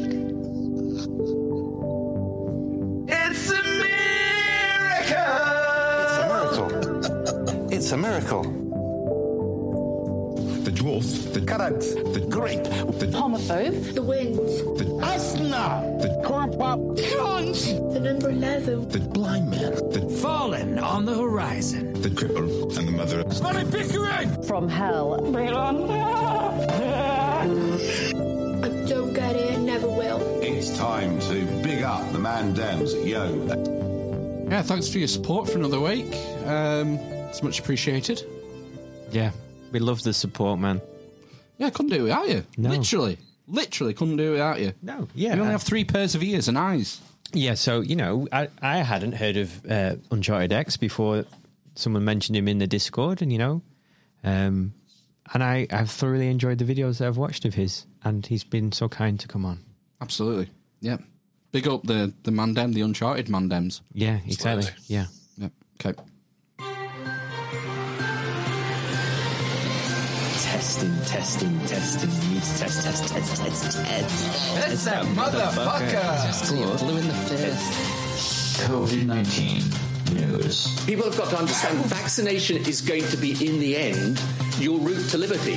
The magic vaccine. A big fat shot in the ass from hell. Oh! You know, it's just, you know, super painful. Like a judgment day and terminating mode, like. I'll get the vaccine. You fucking leave me alone. Uh, the new mask regulations are back in uh, Yeah. the UK as of Tuesday. That's right. I thought I'd tell you my personal experience, mm-hmm. where I've been since Tuesday. Uh, I've been to Argos, Screwfix, Booths. I kept a log. Argos, Screwfix, Booths, Aldi, One Stop, River Island, Next, Marks and Spencers, Clark's, and the Vets. Mm-hmm.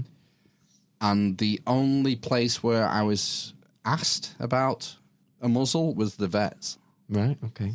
Um, not there's no issue. It's like they're not they're not even got a doorman on No, not anymore. I don't think like they used yeah. to. No. The like the big supermarkets used to have a guy stood at the entrance. Yeah, saying, "Can you put a mask Put, on?" put your fucking muzzle on. But they're not even bothering with that anymore. No. So, uh, it seems quite strange, doesn't it, having it just in retail and a few other settings, and not in hospitality. Yeah, uh, yeah. It, I, it's just it's bizarre, isn't it? I don't get it. Yeah. It's a visual reminder that there's something happening, otherwise you wouldn't know about it. I think that's the gist. I suppose, yeah. Uh, do you want to move on to Omicron? Well, if we have to, yeah.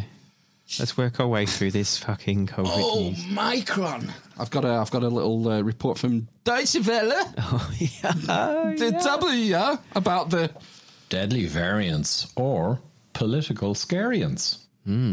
The International Monetary Fund is warning that the new Omicron coronavirus variant is likely to delay the global economic recovery from the pandemic. The fund is expecting to downgrade its forecasts for world growth this year and next. And that's even though the World Health Organization says it has no evidence yet of any deaths connected to Omicron.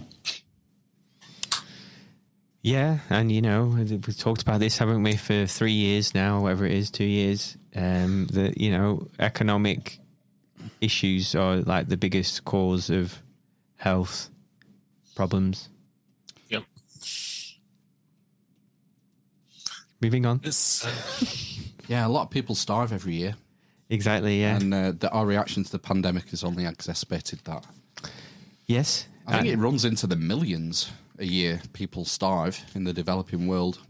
Uh, yeah, and he said, didn't it? He said right at the beginning, the guy came out and said, you know, we, you know, we're estimating however many people are going to die, and sort of the restrictions are going to cause, you know, hundreds of thousands more of people just to die of starvation. Yeah. Anyway, the uh, the report goes on to talk about increased hospitalizations and kids and people getting reinfected, uh, but it, it finishes on a happy note though. But of course, Omicron is the latest in a string of coronavirus mutations since the start of the pandemic. Do we need to prepare ourselves for a potentially never ending series of new mutations? Or, you know, is there anything that governments around the world could be doing better to try and bring this to an end? that's what flu is. Well, what's very clear is that as long That's what flu is. Yeah, sorry, I thought the clip had ended. He said never-ending series of mutations. You know, there's new mutations of flu every year. You know, you have to. If if what we want and what we probably will do is is, you know, create these new vaccines every year for for a new strain of of coronavirus. That's exactly what they do with flu currently. Um, so maybe they're right. Maybe it will go that way. I was just agreeing with them, really, more than anything. Whatever you're clicking, stop clicking it. Oh yeah, it's Who do you think you are, Mel Gibson? There is um, there's an argument I've heard just this week about not making vaccines for variants. Right. Okay. Um, if you think of the, the the evolution of the virus as uh, being akin to a tree, so the Wuhan variant would be the trunk, and then different variants branch off. Mhm. They branch off this way and that way and that way.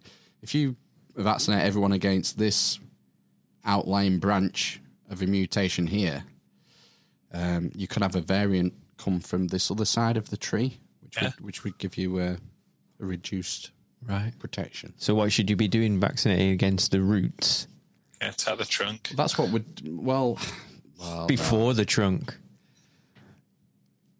In this metaphor, though, the vaccine only attacks the bark. Yeah. You want really something to attack the roots, and that's not what the vaccine does. Right. Okay. No, it's, they're very narrowly focused on the spike protein, Okay. aren't they? Yeah, let's. Uh, we might come back to this. Okay. Teaser. Uh, ben, last week you mentioned Hi. about this confusion between fourth doses and boosters and three dose, third dose and booster, and it, was, it seemed to have been cleared up by the JCVI this week. Really? Well, I've got Was a- it in the minutes? no, they don't release them. No, it was at the press conference. They had uh, I can't remember his name. The um, the head of the JCVI, Jonathan Van Tam, and the head Tam. and the head of I think the NHS or a spokeshole from the Public Health Security Agency, whatever. Three pronged press conference, and he mentioned the uh, head of the JCVI actually mentioned this thing, and I just caught it for rep- repetition. Prioritize now according to age, with the booster dose given no sooner than three months after the second dose. So that was part of the change this week that they're reducing the um, gap between having your second dose and your booster from a minimum of six months to a minimum of three months. You Right. will have heard about this, It's been everywhere this week. Yeah. Um, you don't have to wait six months anymore. You can have it after three Oh, months. Yeah, because it does. It basically doesn't work anymore from their own research. Is that what they said? It goes from ninety-five to five in three months. No, that's the J and J. Is it right? goes down Okay. to three percent, doesn't it? All right. Okay. Yeah, we don't use that one. No. But well, that's the impression I get is that they don't have much faith in But them. That's why they're rolling out boosters. Again, isn't this this whole thing? This thing about antibodies and T cells and B cells and all the rest of it. this is what I'm concerned about. Mm. Is this obsession with antibodies? Yeah. and they're using antibodies as a measurement. This isn't how vaccines are supposed to work. You're supposed to get the vaccine, Yeah. and then maybe a year later, maybe five years later, maybe six months later, you'll get exposed to the pathogen that you've been vaccinated against. And your body remembers the pathogen and mounts an immune response from your memory, your immune memory. Mm-hmm. Now they're talking about antibody levels. We need to get people's antibodies levels yeah, up. yeah. This is fucking weird. This isn't right. This is new. Yeah. Yeah. This thing where you have to have we we have to have constant levels of antibodies to fight off this coronavirus. I can't be the only person who thinks this is fucked up. There's something fucked up here that they're not telling us. Not how I was taught science. Yeah. it's, It's, not weird, how isn't it's it? supposed to work. Mm. I'm concerned that they're shitting themselves because they're re- starting to realise that they fucked up. Probably. That's a daily occurrence. I don't know. I don't know. We'll we'll see. Interesting stuff is going to come out of South Africa. There was the new data came out today from South Africa, Mm-hmm. and it's good news on the Omicron. on the Omicron. So, oh my god! Very God. the, the, this paper that came out in South Africa is saying that hospitalizations are lower, lower Yeah. than the Delta, Mm-hmm. uh, less severe. Yeah. It all sounds really good. Mm-hmm. That's good. South Africa's vaccination rate is about 23%. Mm. At a minimum, 20% of the population has HIV.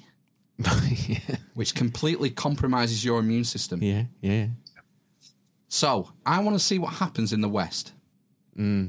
If we start having issues with hospitalizations, then I think we've got a big, we could have a massive problem on our hands.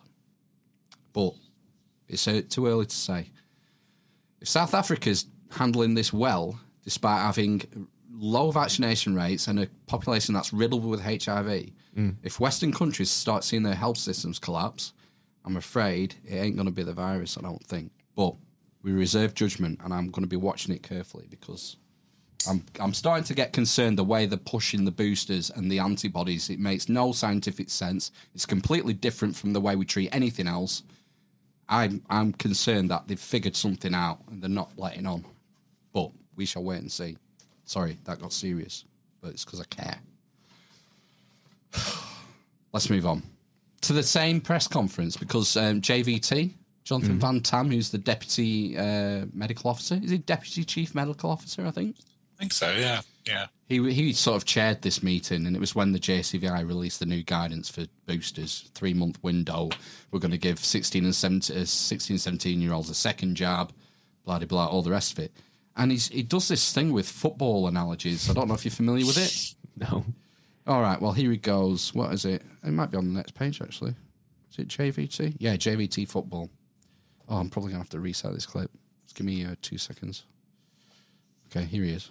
So, to me, and as you know, I love And he's talking about the vaccination in the context of a new variant emerging. football.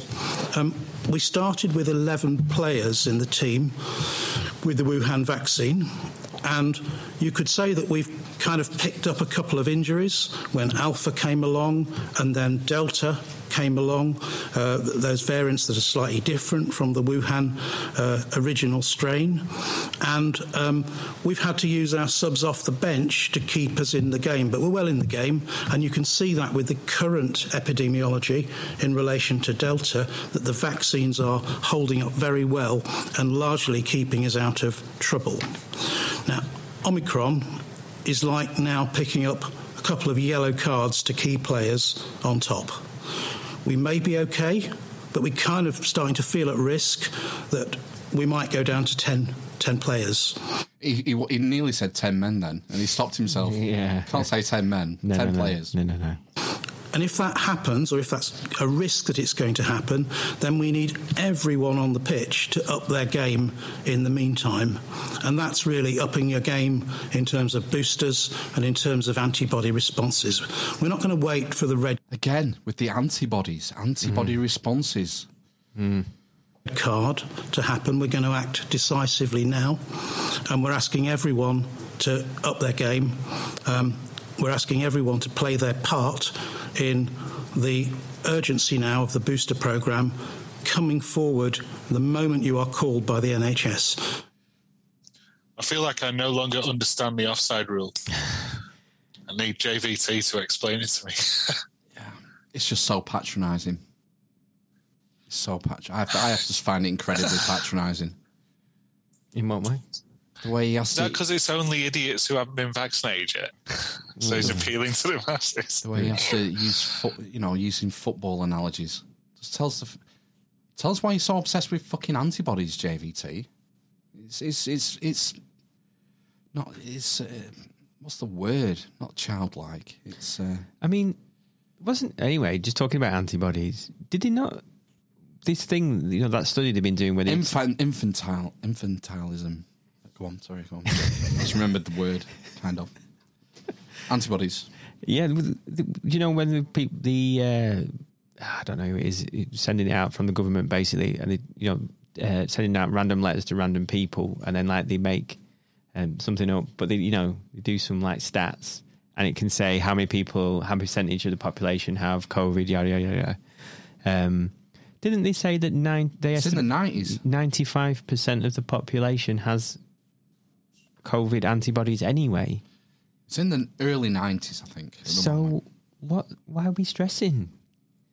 If everybody has an, like ninety five percent of the population, or early nineties pop- of the population has antibodies This is why I'm worried. the virus. I'm worried that people have had their immune systems compromised Mm. and they, they're terrified. Right. And this is the only fucking. If you have a hammer, everything looks like a nail. It's the only thing they have. Mm. Maybe it's more prosaic. Maybe it's just that they have fucking mountains of supply that's going out of date and they have to use it so they don't throw it in the bin. That's what happened with swine flu. Yeah. There's Yeah. that. But the other thing as well is, I think you know, I often think about this and what Malin said right at the beginning, which is it, uh, it's even though it's not right, but it's the um, the taking the the path of least harm. Is that what he said? And like you know, this this in one way you can say, well, you know, we we made sure we covered our arses by making everyone get vaccinated, but you know, least harm around maybe COVID, but not the bigger picture around it, I guess. Other part of the political thing is being seen to do something. Yeah. Um, not acting isn't a political thing. No, yeah. That's why we all went into lockdown. That's why we Yeah. didn't all follow what Sweden did.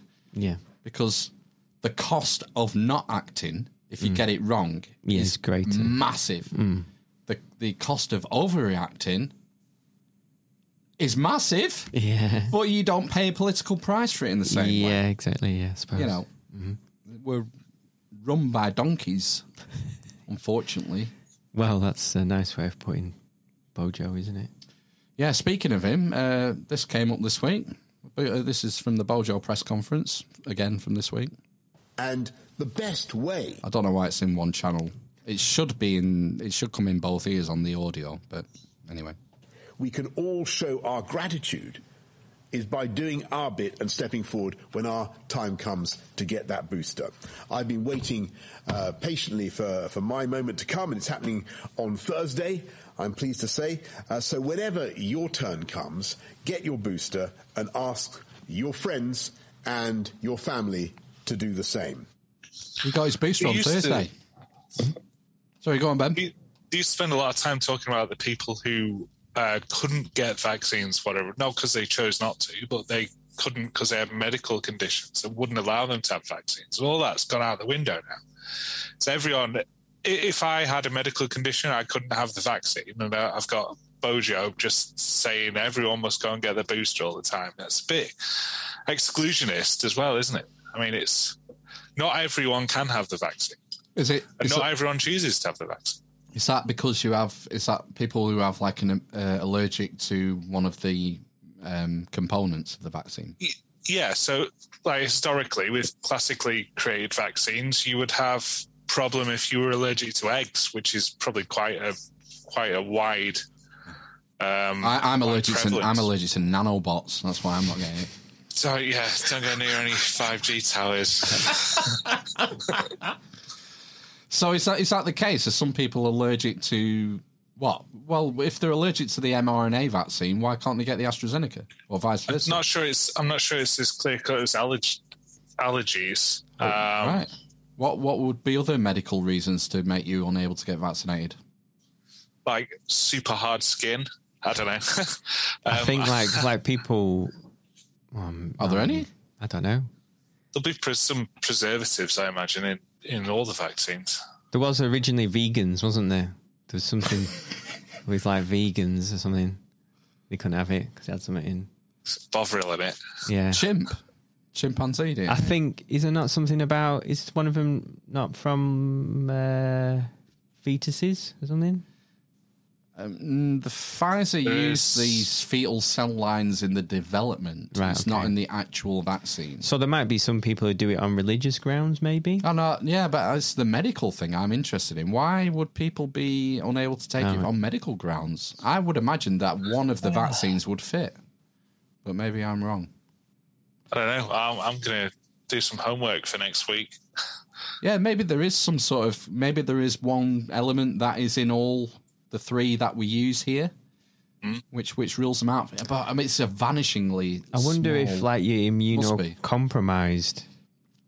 Oh, they have to get, get it more. Well, no, but I'm just wondering if you're so compromised that it, you know, it could damage you or something, so you wouldn't have it.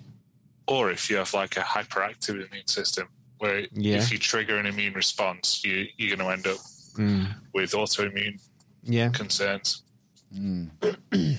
Maybe. Maybe, yeah. Like lupus or something. Yeah, I don't know. It's something.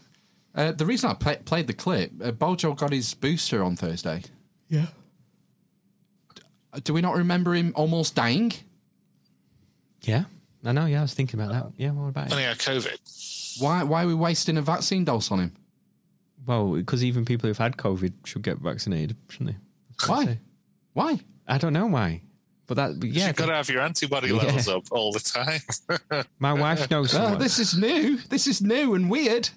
Yeah, I know. I know it's my. Uh, well, actually, my when I again for this job, I think it was this job that I'm in now or this employer. Um, I told them I'd had um, mumps, and they said no. Yeah, you still got to have your MMR. Basically, But that's probably box ticking. yeah, you Yeah, don't have yeah. measles or rubella, though, have you? So no, but uh, you know, I could have could have had it. Could have insisted I had it separately, and they give me a, an antibody, whatever they do. I don't know. They test for it. yeah, do a separate one. Yeah. Um, yeah. I had something I was going to say, but it's gone out of my head now. Continue. It's all right. Uh, just on autoimmune conditions, uh, Geert Vanden Bossche has been back on on the uh, YouTubes. Who's that? It's the uh, Belgian immunologist and vaccinologist who worked for. We read out a laundry list of his CV. He worked for Bill and Melinda Gates, Gavi, Yeah. all sorts of uh, pharmaceutical companies who came out about who was concerned about effects of mass vaccination, and he's, he's back on the scene for some reason. Before, just before Om- Omicron landed, I've just got a little clip here. And that leads, of course, to apoptosis. Cells die, and there is debris. And this debris, these are de- degraded proteins or uh, degraded structures. They are no longer identical to self, but they are self-like. Well, these antibodies, these naive antibodies, are capable of recognizing these self-like structures to eliminate them. Because if they would become more foreign, they could be recognized by T cells, by B cells, etc. So this is a very, very important function. So as I was saying, in the vaccinated children, no training, the acquired uh, antibodies cannot do anything, but I have frequent and repeated encounter with the pathogen. And so what these naive cells do is that they will simply secrete more self-like antibodies. And because the concentrations become very high, the self-like antibodies can now start to recognize self structures. And Philip, very seriously, very seriously, I am convinced, I'm convinced that immunizing young children for that very reason will lead to a tsunami of autoimmune diseases. I'll put the link in the show notes. That was like 55 minutes into the video of him explaining how this mechanism works and why he's kind of petrified. Right. But um, it's you know it's interesting, sort of counterpoint to what we get fed from uh, JVT and whatever. Mm. It's funny he did uh, with this this guy called uh, is a doctor in the UK called Phil Philip McMillan, Mm. and he did the like the first interview with this guy, which blew up on all the alternative social uh, video platforms like Odysee and brand brand new Tube and all these other things. And uh, he did a round table. Uh, this Phil McMillan hosted a round table with like uh, another four vaccinologists, immunologists, epidemiologists. Uh, he had one an English guy, an American woman, a German, Geert Vanden Bossche, who's uh, Belgian, and like the they were going to and fro about different ways things were interacting and ways forward, and the only the main thing that they agreed upon, the consensus at the end, was stop vaccinating people immediately. Right. Okay. It's pretty wild, and I, if I remember, I'll put the link to that on the show notes as well because uh, it's interesting. It's interesting. Uh, I hope they're wrong, but we'll, we shall see. I don't Mm. know. Shall we move on to something lighter? Please. Now, how far will an anti vaxxer go to avoid getting the COVID 19 shot? Well, Ah. this next story pretty much answers that question.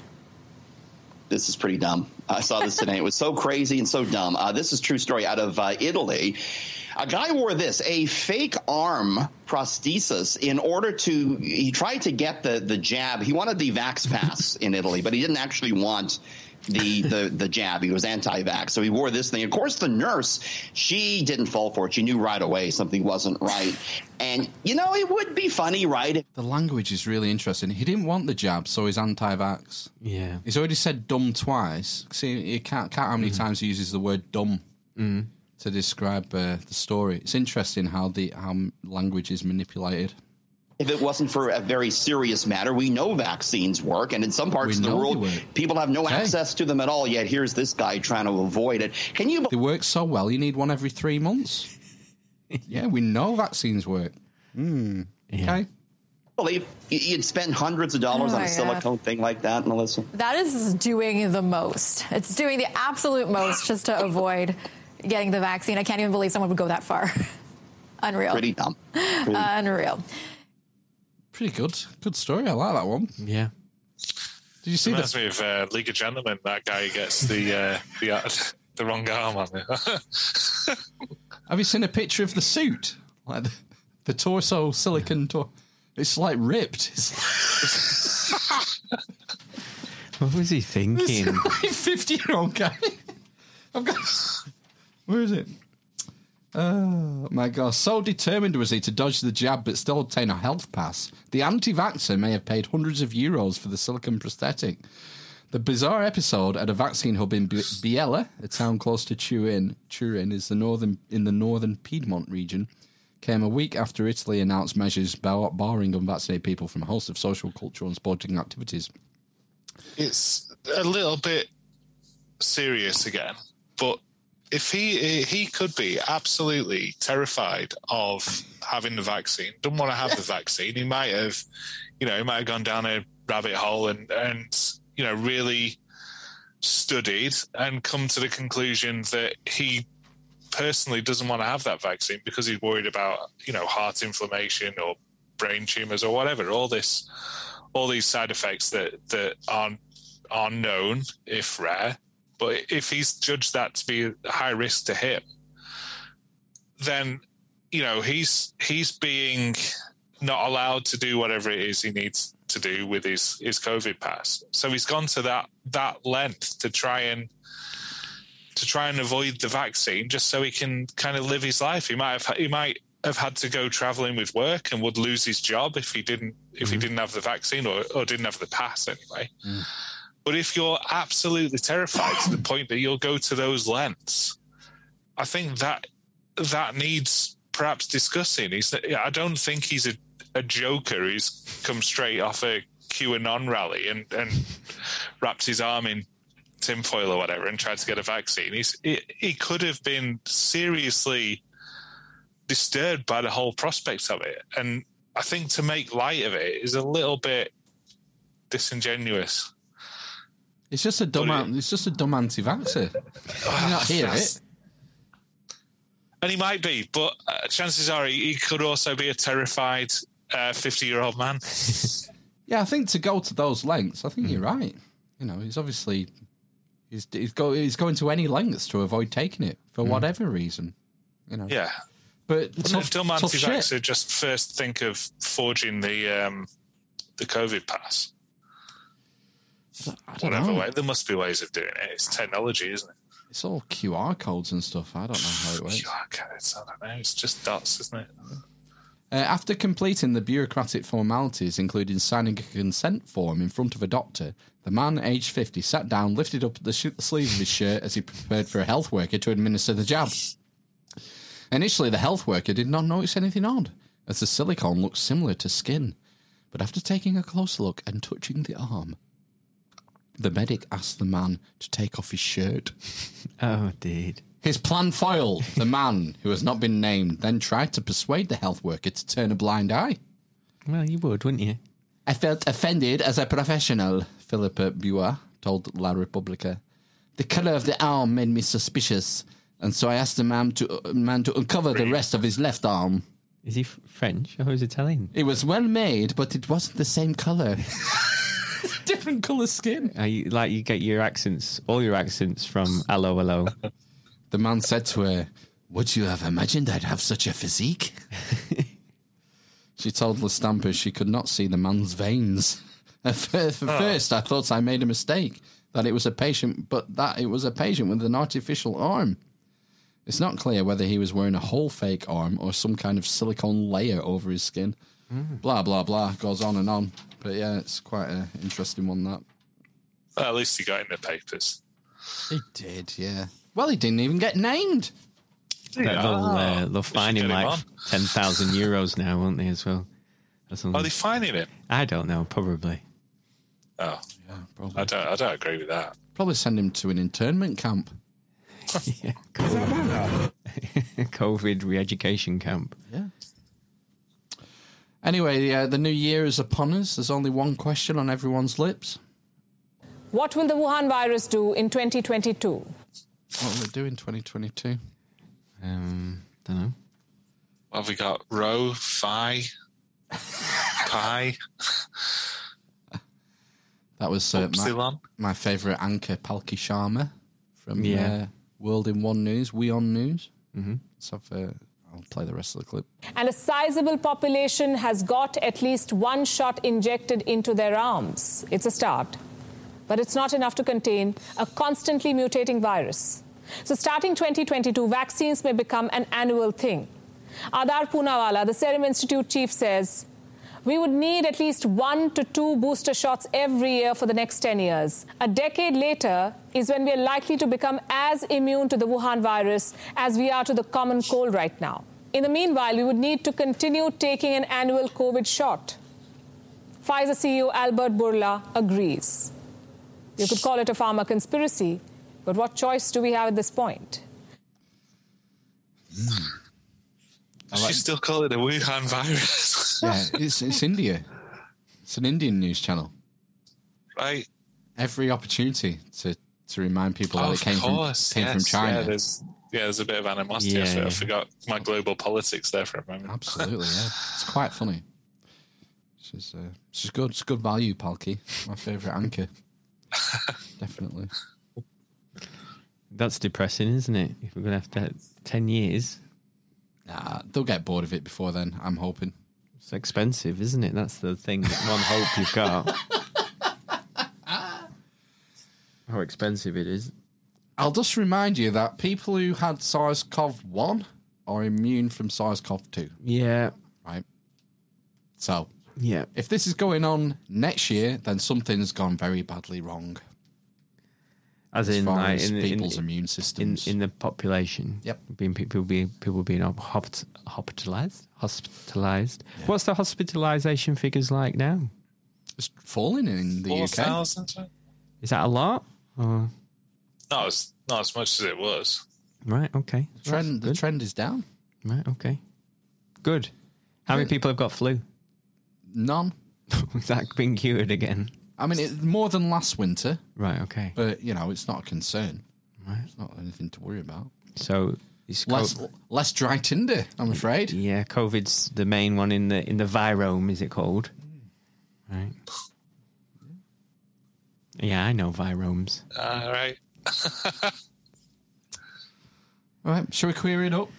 Yeah. It's time to queer up the news. It, Um, did you hear about Cheryl? Cheryl Cole. What's her real name now? Cheryl something. She had a weird name for It's, herself. Tweedy. it's Hernandez. Uh, Tweedy was her maiden name. It was. But I don't. I don't she know was never a maiden. I don't know if she ever um, changed it back from Cole. All right. Um, Cheryl's attempt to step back into the spotlight uh, ends in disaster. Oh no! As don't know. tone deaf BBC R and B series is axed early. What's this? Cheryl's attempt at reinventing her career as a podcaster has ended in disaster, as her series has been axed after just four episodes. The Girls Aloud star was announced as a host of a 12-part show for the BBC called "You, Me, and R&B" with Cheryl. Although only a handful of episodes aired, Now those have been deleted from BBC Sounds. Oh, I want them now. I want them. and, and further episodes have been abandoned. On Friday, after the Sun approached reps for Cheryl and the BBC about this story, she rushed out a statement on Instagram insisting it was her decision not to continue with the series. But she didn't mention why the original episodes had mysteriously been deleted. So, you're going to tell us why? The BBC was branded tone deaf for choosing her to host the series, with many claiming it should have been by a black presenter instead. Oh, oh. cultural appropriation. Critics said it was an especially poor choice of host given Cheryl's conviction of assaulting a black nightclub toilet attendant in 2003, Yes, I remember that now. nearly 20 years ago. Yeah. On Friday, she wrote, I decided not to record the last few episodes. It didn't feel right to How old is revisit it again. That's a shame. It's another poorly judged move for Cheryl, who has been flogging health supplements on Instagram in recent months after her chart career dried up. Right. So it was it was tone deaf because she's white. White. Oh right, not because of the content. Oh, no, there's nothing wrong with the content. Right. Okay. So it's just cultural appropriation. I mean, she, The message. You've got to be with the message. yeah, but she's got she's she's allowed to talk about R and B, isn't she? Oh, but she shouldn't be paid money and being being like given a figurehead leading role. You know, this should have been. She can talk Why- about it if she likes it, though, can't she? Yeah, but why they hired? Yeah, she can talk about it, but they hired her and they're paying her lots of money to do this thing. Right. Okay. She's giving it to a poor black person. Okay. That's the insinuation, isn't it? Well, maybe not a poor one. They probably would have given But it. that's like- what they think. That's what the, is in the head. Right. Okay. It's fundamentally racist, isn't it? In what way? Rather than giving it to her, they should have given it to a black person Because they're black. because they're black. Right. Yeah. Okay. But yeah. Okay. Because of the, the level of melanin in the skin, they would be a better host of this podcast. Right. It's nonsense. It's divisive. Mm-hmm.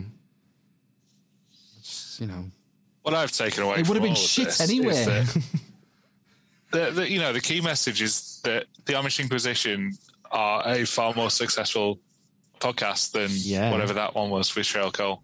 hey, it's that start. Like ninety percent of podcasts don't get past episode seven. Exactly. She's a statistic now. I know. Cheryl Shezza. 210 episodes in and uh, 40 unairable episodes What did you make? prior to that. Well, Cheryl, I mean, you know, sorry, sorry about that, but you're more than welcome to apply to come on to be a guest of the Amish I'm not really sure there's much to talk about. Maybe we should get fine. our people to talk to her people Yeah. and set Yeah. it up. Yeah. Gets uh, Helen, I'd- Helen from Berkshire to do it. Yeah. She, she might, I think uh, Cheryl might live down there somewhere. Yeah, I'd give her a platform. Yeah. What do you make of the woman who was wrongly given seven hundred and seventy-five thousand pounds by HMRC? That was an unbelievable story, that wasn't it? And you know, did you read the article? Have you read it in the Guardian? So it, Yeah, it's uh, they said, didn't they? They said at the towards the end or halfway through, kind of, um, because it it was never accounted for, and she got to the end of the financial year. If she hadn't have told them, they probably would have never known. Never have known. She could Probably. have passed that on to her kids. So, like some people were saying, weren't they, to buy like uh, cryptocurrency, No, don't do that. um, and then like you know, you just keep the profit, give the rest back. Um, um, and then what was the other one? Buy property. They were Yes, that- property, that's- wasn't it? Yeah, land. Land, Yeah, yeah. land, yeah. Um, but that would have been. I mean, I think it would have been virtually impossible to track her if she'd have put all of her money into something and gone completely cash.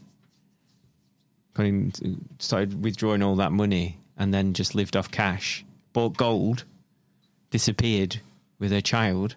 She had a child though, so that makes it a bit more difficult. She probably could have disappeared. yeah, You know, to like Switzerland or somewhere. yeah. It's like you know, fifty grand a year. Um, that's ten. No, it's not enough, is it? You'd have to invest. wouldn't you? You'd have Yeah, that's the thing. You have to get a return. Yeah. Something that pays dividends, like uh, create a passive income. Rent. Yeah, rent's one, isn't it? Yeah, rent's good. Rent. Yeah. Um, I remember once when we were doing, uh, this must have been in the nineties, doing GCSE E maths, and they were talking about if you won the lottery, they're like talking about percentages, and it was that you used to get five percent. Remember, you used to get five percent interest on a current account. Yeah, Halifax used to have a big advert. Yeah, and uh, you put your money in a current account, get five percent. It was like fifty grand a year, wasn't it? I remember them. That's the, that's the only bit of maths I can remember. Think, fucking hell, if I win a million pound, I'd be on fifty grand a year for not doing it. Off the interest. Yeah, exactly. Can't do that now. No, No, you're losing money. you're going to charge. you- Some places charge you now, don't they? yeah, for a bank account. Yeah. What's inflation at now in the UK? Well, it's heading. Four point two, Yeah, exactly. Yeah. and it's heading to five next year. yeah. Yeah, and you're getting zero in the bank, so it, Mm. you're losing money hand over fist every minute. Yeah. Yeah, So what would you have done then? I'd have just kept stum. Fucking hell. She contacted him twice. She rang them several times, didn't yeah, she say? Yeah. so you've done your bit, Yeah. and then if then I would have started investing in it. Yeah, I'd have invested Everything on straight away. everything on black. everything on black. If The you chips invest with a return, though, you could you could have had some sort of income from it. That's so what I say you mean, were yeah. earning ten grand a year from that. Yeah, it's ten grand that the HMRC aren't going to need back, Mm. and you can still give them the lump sum if they knock on the door immediately, and they're, you're Yeah. like they're likely to have asked for it immediately. Mm. But if they were never going to come, I mean, if you're if you're investing wisely and then you take that ten grand that you've made and invest that in something else, and you know you're Mm. just working on the interest, you could probably generate another seven hundred fifty thousand by the time the HMRC Yeah. come knocking on the door. It's uh, a lot easier to make money when you already have it. That's Exactly. That's the thing. Yeah. Is it? What's the easiest way to make a million pounds? Is to have a Start million with two pounds. Start with two and Yeah. lose a million. Well, no, just you know, have a million to invest. So you can't do what I've just suggested with seventy five quid. No. We'd all be doing it, right? yeah, exactly. Yeah, seven hundred fifty thousand. Ridiculous. All right, let's move on. Oh, we've got more. Right. Yeah. I, I thought that was. I thought you was you were just like lubing us up for the ending there. That's normally what happens with the when we queer up the news. I want to go The back. vinegar To, strokes. I want to go back to Pal- Palki, Palki Sharma. I think I'm going to say Palpatine. Um, she did a, a really cool story on birth rates this this week. Hello and welcome to Gravitas Plus. I'm Palki Sharma Upadhyay. I hope you had a great week. Yes, I, did. Thank you. Thank you, Thanks. Palki. It was wonderful. came across three very interesting headlines this week. So I thought, why not talk about them? This is the first one. China's birth rate plunges to its lowest in four decades. The second one reads More Americans say they're not planning to have a child. The third and the last headline is from India. For the first time ever, India's fertility rate is below replacement level. What's replacement level? 2.1. It basically means every woman should have 2.1 children if a country is to replace its dying population. Because it takes two to tango, yeah? That's pretty logical, isn't it? 2.1. Yeah, and then the point one is for all the The extra. extra deaths and Bit of extra. people get run over and stuff. Yep. But for the Air in first the time spare. ever, hmm? Sorry. The air in the spare. Exquisite timing as always, Ben. I know. Thanks. Uh, an average Indian woman is not having more than two children. First time ever. and neither are women in most of the world's leading countries. South Korea is one of the world's most advanced economies. The country's fertility rate is one. One? One. Meaning an average South Korean woman has one child. Many don't have children at all. In Singapore, the fertility rate is 1.1. In Hong Kong, too, it is 1.1. 1.3 in Spain, 1.3 in Italy, 1.5 in Canada. In America, there are just 1.7 births per woman. And so is the case in China. So here's a question Why aren't women having more babies? Bill Gates, man. Oh, I thought you were going to line something up. There was uh, there's something linking France's decline in fertility with secularism in the 18th century. Um, Uh, but I'm just going to have to leave you with that tantalising thread because I've, I've not got the whole article with me. It was in the Guardian today. But that was quite interesting. Well, yeah. Uh, this is the, but this is the problem, though, isn't it? When the birth rate starts declining, you know, who's going to pay for all the old people? Yeah, we need we need we need a great reset. That's what we need. Yeah, exactly. The It's happening. pandemic is a fantastic opportunity for a great reset. Now you Is just sound like you- like- you're like um, one of the people from the trade de- delegation and the Phantom Menace. yeah, the weird boogie like ones that have a Japanese vibe. Mm, no, that was so accurate. It's almost as good as my t- almost as good as my tauntaun.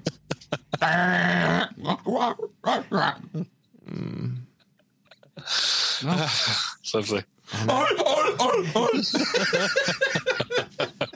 And I thought the impressions were bad the first time. oh my god! So we've no idea. We've no idea why the birth rate's um, dr- um, declining. Maybe Palki has some ideas. Oh, is she going to say? There's more. There's more. Well, maybe she has some solutions. Okay. Why aren't women having more babies? Isn't that what women did for the longest time? Marry, have babies, continue the bloodline. A childless woman was branded as barren. She was frowned upon. In ancient Rome, a woman could be divorced for not giving birth to a child. Infertile women were flogged with goat skin. In Tang Dynasty in China, too, not having a child was ground for divorce. In the Middle Ages, infertile women were called witches, compared to Satan.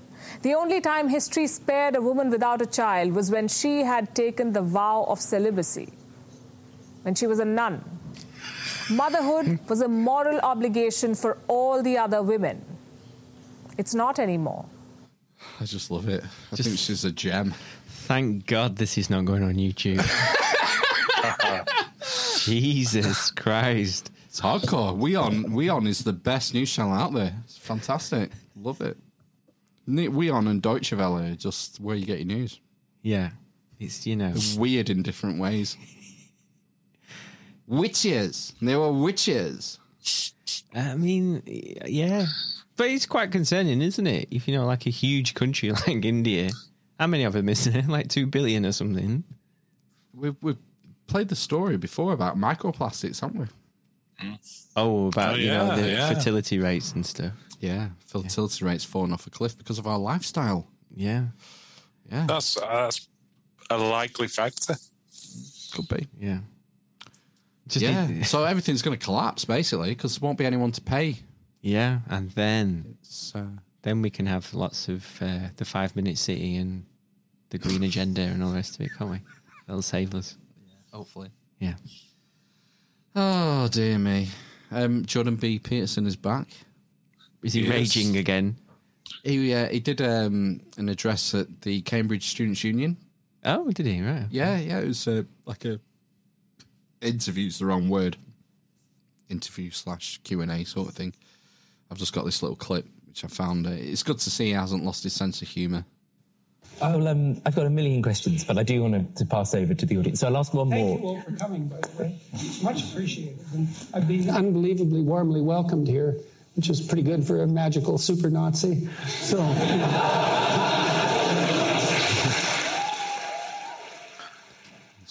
That was the, that was the highlight. of Was the- it right? The, thing, yeah. the magical super Nazi. I think I saw a clip from that, and it was sort of under the title of unfortunately Jordan B. Peterson annihilates lefty in audience. I can't remember what it was now. Tell you what it was. Annihilates. Yeah, no, it's that kind of language, isn't it? When it Clickbait. gets clipped. Clickbait. Yeah. Is what it is. Just feed. Yeah, of course it is. Yeah. Yep. Okay. Um, it's Christmas. Are we going to do Secret Santa? Yeah, we are. We need to. Should we do what we did last time and get um, Nomae NosNoj? Oh right, we can't do it. I was going to. I was going to write it down, but you're not here. Yeah, we'll just Pick. get we get the the nudge. Get producer Nomae NosNoj to select. Yeah, to Yeah. tell us. When are we Could going we, to? uh, could we involve other people on the Discord? in what way? Just get them to So send us. ask if us- anyone's interested in, in joining the Secret Santa. It's the usual Secret Santa rules. But you, Um, you've got to send all the whatever gifts to us. cost is. Yeah, and then if they, if they want in, then they get into the pot, and we randomise our selection, and all all gifts must arrive at the masturbatorium for pre-screening. It sounds like a lot of work, Ben. Yeah, I don't think you've thought this through, have you? No, You just I mean, thought this now. You could like pair people up in the Discord, and then we don't have to do any admin. No, I mean You're not even in the Discord. And You're not even in it. I am. he is in it. He lurks, but he doesn't post. He's a lurker. Just like with all social media, He's a lurker. don't engage. Jeez, I don't understand what you mean. you don't understand the concept of Secret Santa. Expanded to the Discord and then posting But- uh, things. What? Well, it would just be Secret Santa, but with more than three of us. We include anyone who's interested in joining the Secret Santa on the Discord. So we put the question out there, say who wants to be in the Secret Santa. If it's no one, then it's just three of us, as per usual. But if it's like three other people want to get in, then there's six people in the pot, and we each get a random person and buy a gift for them. And then where did Um, the gifts get sent? Well, our gifts would have to come to where you are now, and then their gifts they'd have to tell us where they where they want them sent. Right. Okay. Uh, what day are to we? if it's too much hard work, mate. What day are we going to do the unwrapping? Well, it's the only free day we've got. It's the nine, no, nine teams booked, isn't it? Yeah, we could do the nineteenth. It would be after the Oh, uh, yeah, yeah, it would interview. be- yeah, yeah. So we've only got two weeks. It'd have to be the nineteenth then. We're having Boxing Day off, aren't we? Yeah. Oh, thank Yeah. God. Thank God. So we've only got two weeks to do it. To Just two weeks. Yeah, oh, that's- yeah. If it's the nineteenth, That's, yeah. That's what Amazon's all about. Yeah, exactly. so when's the cut-off date for people saying that they want to be in on the Well, I'll tell you what. I'll I will engage with the Discord masses, And you today. you can do all of the admin surrounding Right, this I'll I whole will, thing. I'll do that. I, I'm just going to say I have right, no time for like I'm ex- just gonna- extra complications. I'm just going to say right now, I'm not posting stuff to people. I can Oh, you just know, about. I can. well, we can't do it then. But let's not do it. Because we It's a bad just, idea. I just said you need to do all the admin, and, and you, yeah, that's fine, that's fine. Oh, you want me to post stuff as well? That's admin. Not just writing a message in the Discord and then, well, somebody else would give it. You know, come on, Bojo. I've had a busy week of podcasting this week. Yeah. I did uh, 13 Questions podcast Oh, on yeah. Saturday. Uh, our podcast on Sunday, and I did Out of the Blank on Monday. I did three podcasts in three He days. can't get enough of you, can he? no. I know. And I, I had to apologise because I was just fucked. I was low energy. Oh, right, okay. I couldn't, uh, could barely keep awake. Yeah. But, you know, well, tough shit, isn't it? Mm. Um, 13 Questions was good. You should check that out. It's a good podcast. They have some uh, interesting guys on there. Right, okay.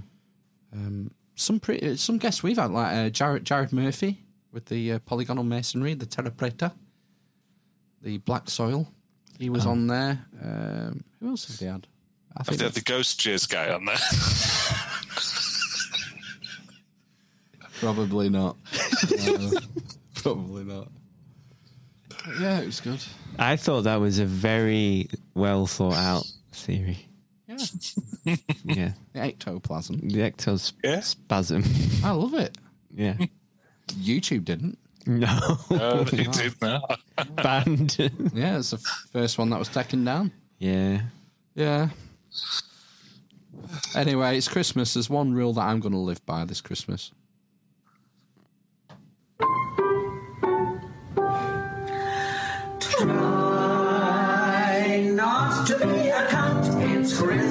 Take a tip from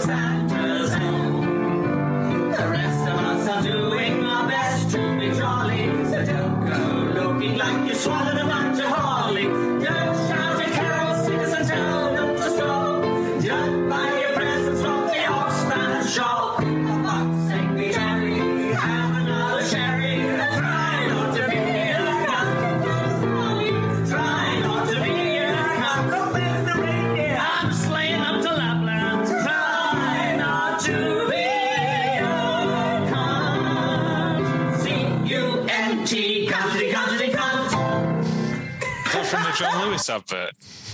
Yeah, I believe so. Yeah. Yeah, good. It's a bit of uh, a Monty Python vibe to it. Yeah, the audio is terrible. The, uh, the boomy, boomy piano. They need Hmm. to. I could have made it so much better. I'm gonna have to go back to my my eBay store for this year's uh, autographed photo, aren't I? Oh fuck! Spo- uh, Two what weeks. makes you think you'll get me in Secret Santa? Right, no, You that's, that's You might, you, you- you might get Rona Kesson or uh, Preston Garuda. uh, no, Oh god, sending them a signed photo of you know y- Terence you Trent know, D'Arby. You know, every year you get a signed photo. every year. Yeah, Richard O'Brien, wonderful. Oh, that's, That's- a good one. we haven't got that one. No, we haven't got We've Richard got, we've O'Brien. got two Sue Patrick Stewart though. That was a good one. to sue. Yes, Yeah. yes. Right. It's all right. We're fucking off into the night. Good, We've yeah, nothing else yeah. to do. Well, yeah. If we're finished, might as well finish. Right. So uh, I guess we'll do this again ne- next week then, won't we? Is it Ryan? I need to confirm, but yeah, hopefully Ryan said All we'll right, be back okay. next week. Excellent. Part three of the deep dive. Yeah. All right, should we go then? Yeah. Yeah. Wakanda forever. Praise Shabon. Oh, Smith, Smith, Epstein. Are you not entertained? Are you not entertained? I like what you got. Good job. I look like a war hardened goblin. Well, he's dead, so uh, you know. In general, you always have to be careful. Well, the thing is, what do you do? You caught between the devil and a rock and a half place. I got Harry. Guns! Hello there. Cut off your genitals, gouge out your eyes, die. Fucking vegan. This is such a crock of kind of grape shit. What will the Wuhan virus do in 2022? Kneel before Zod. Won't you take it eh? out of Brum, brum, rah, rah. Brum, brum, rah, rah. Save Plotland.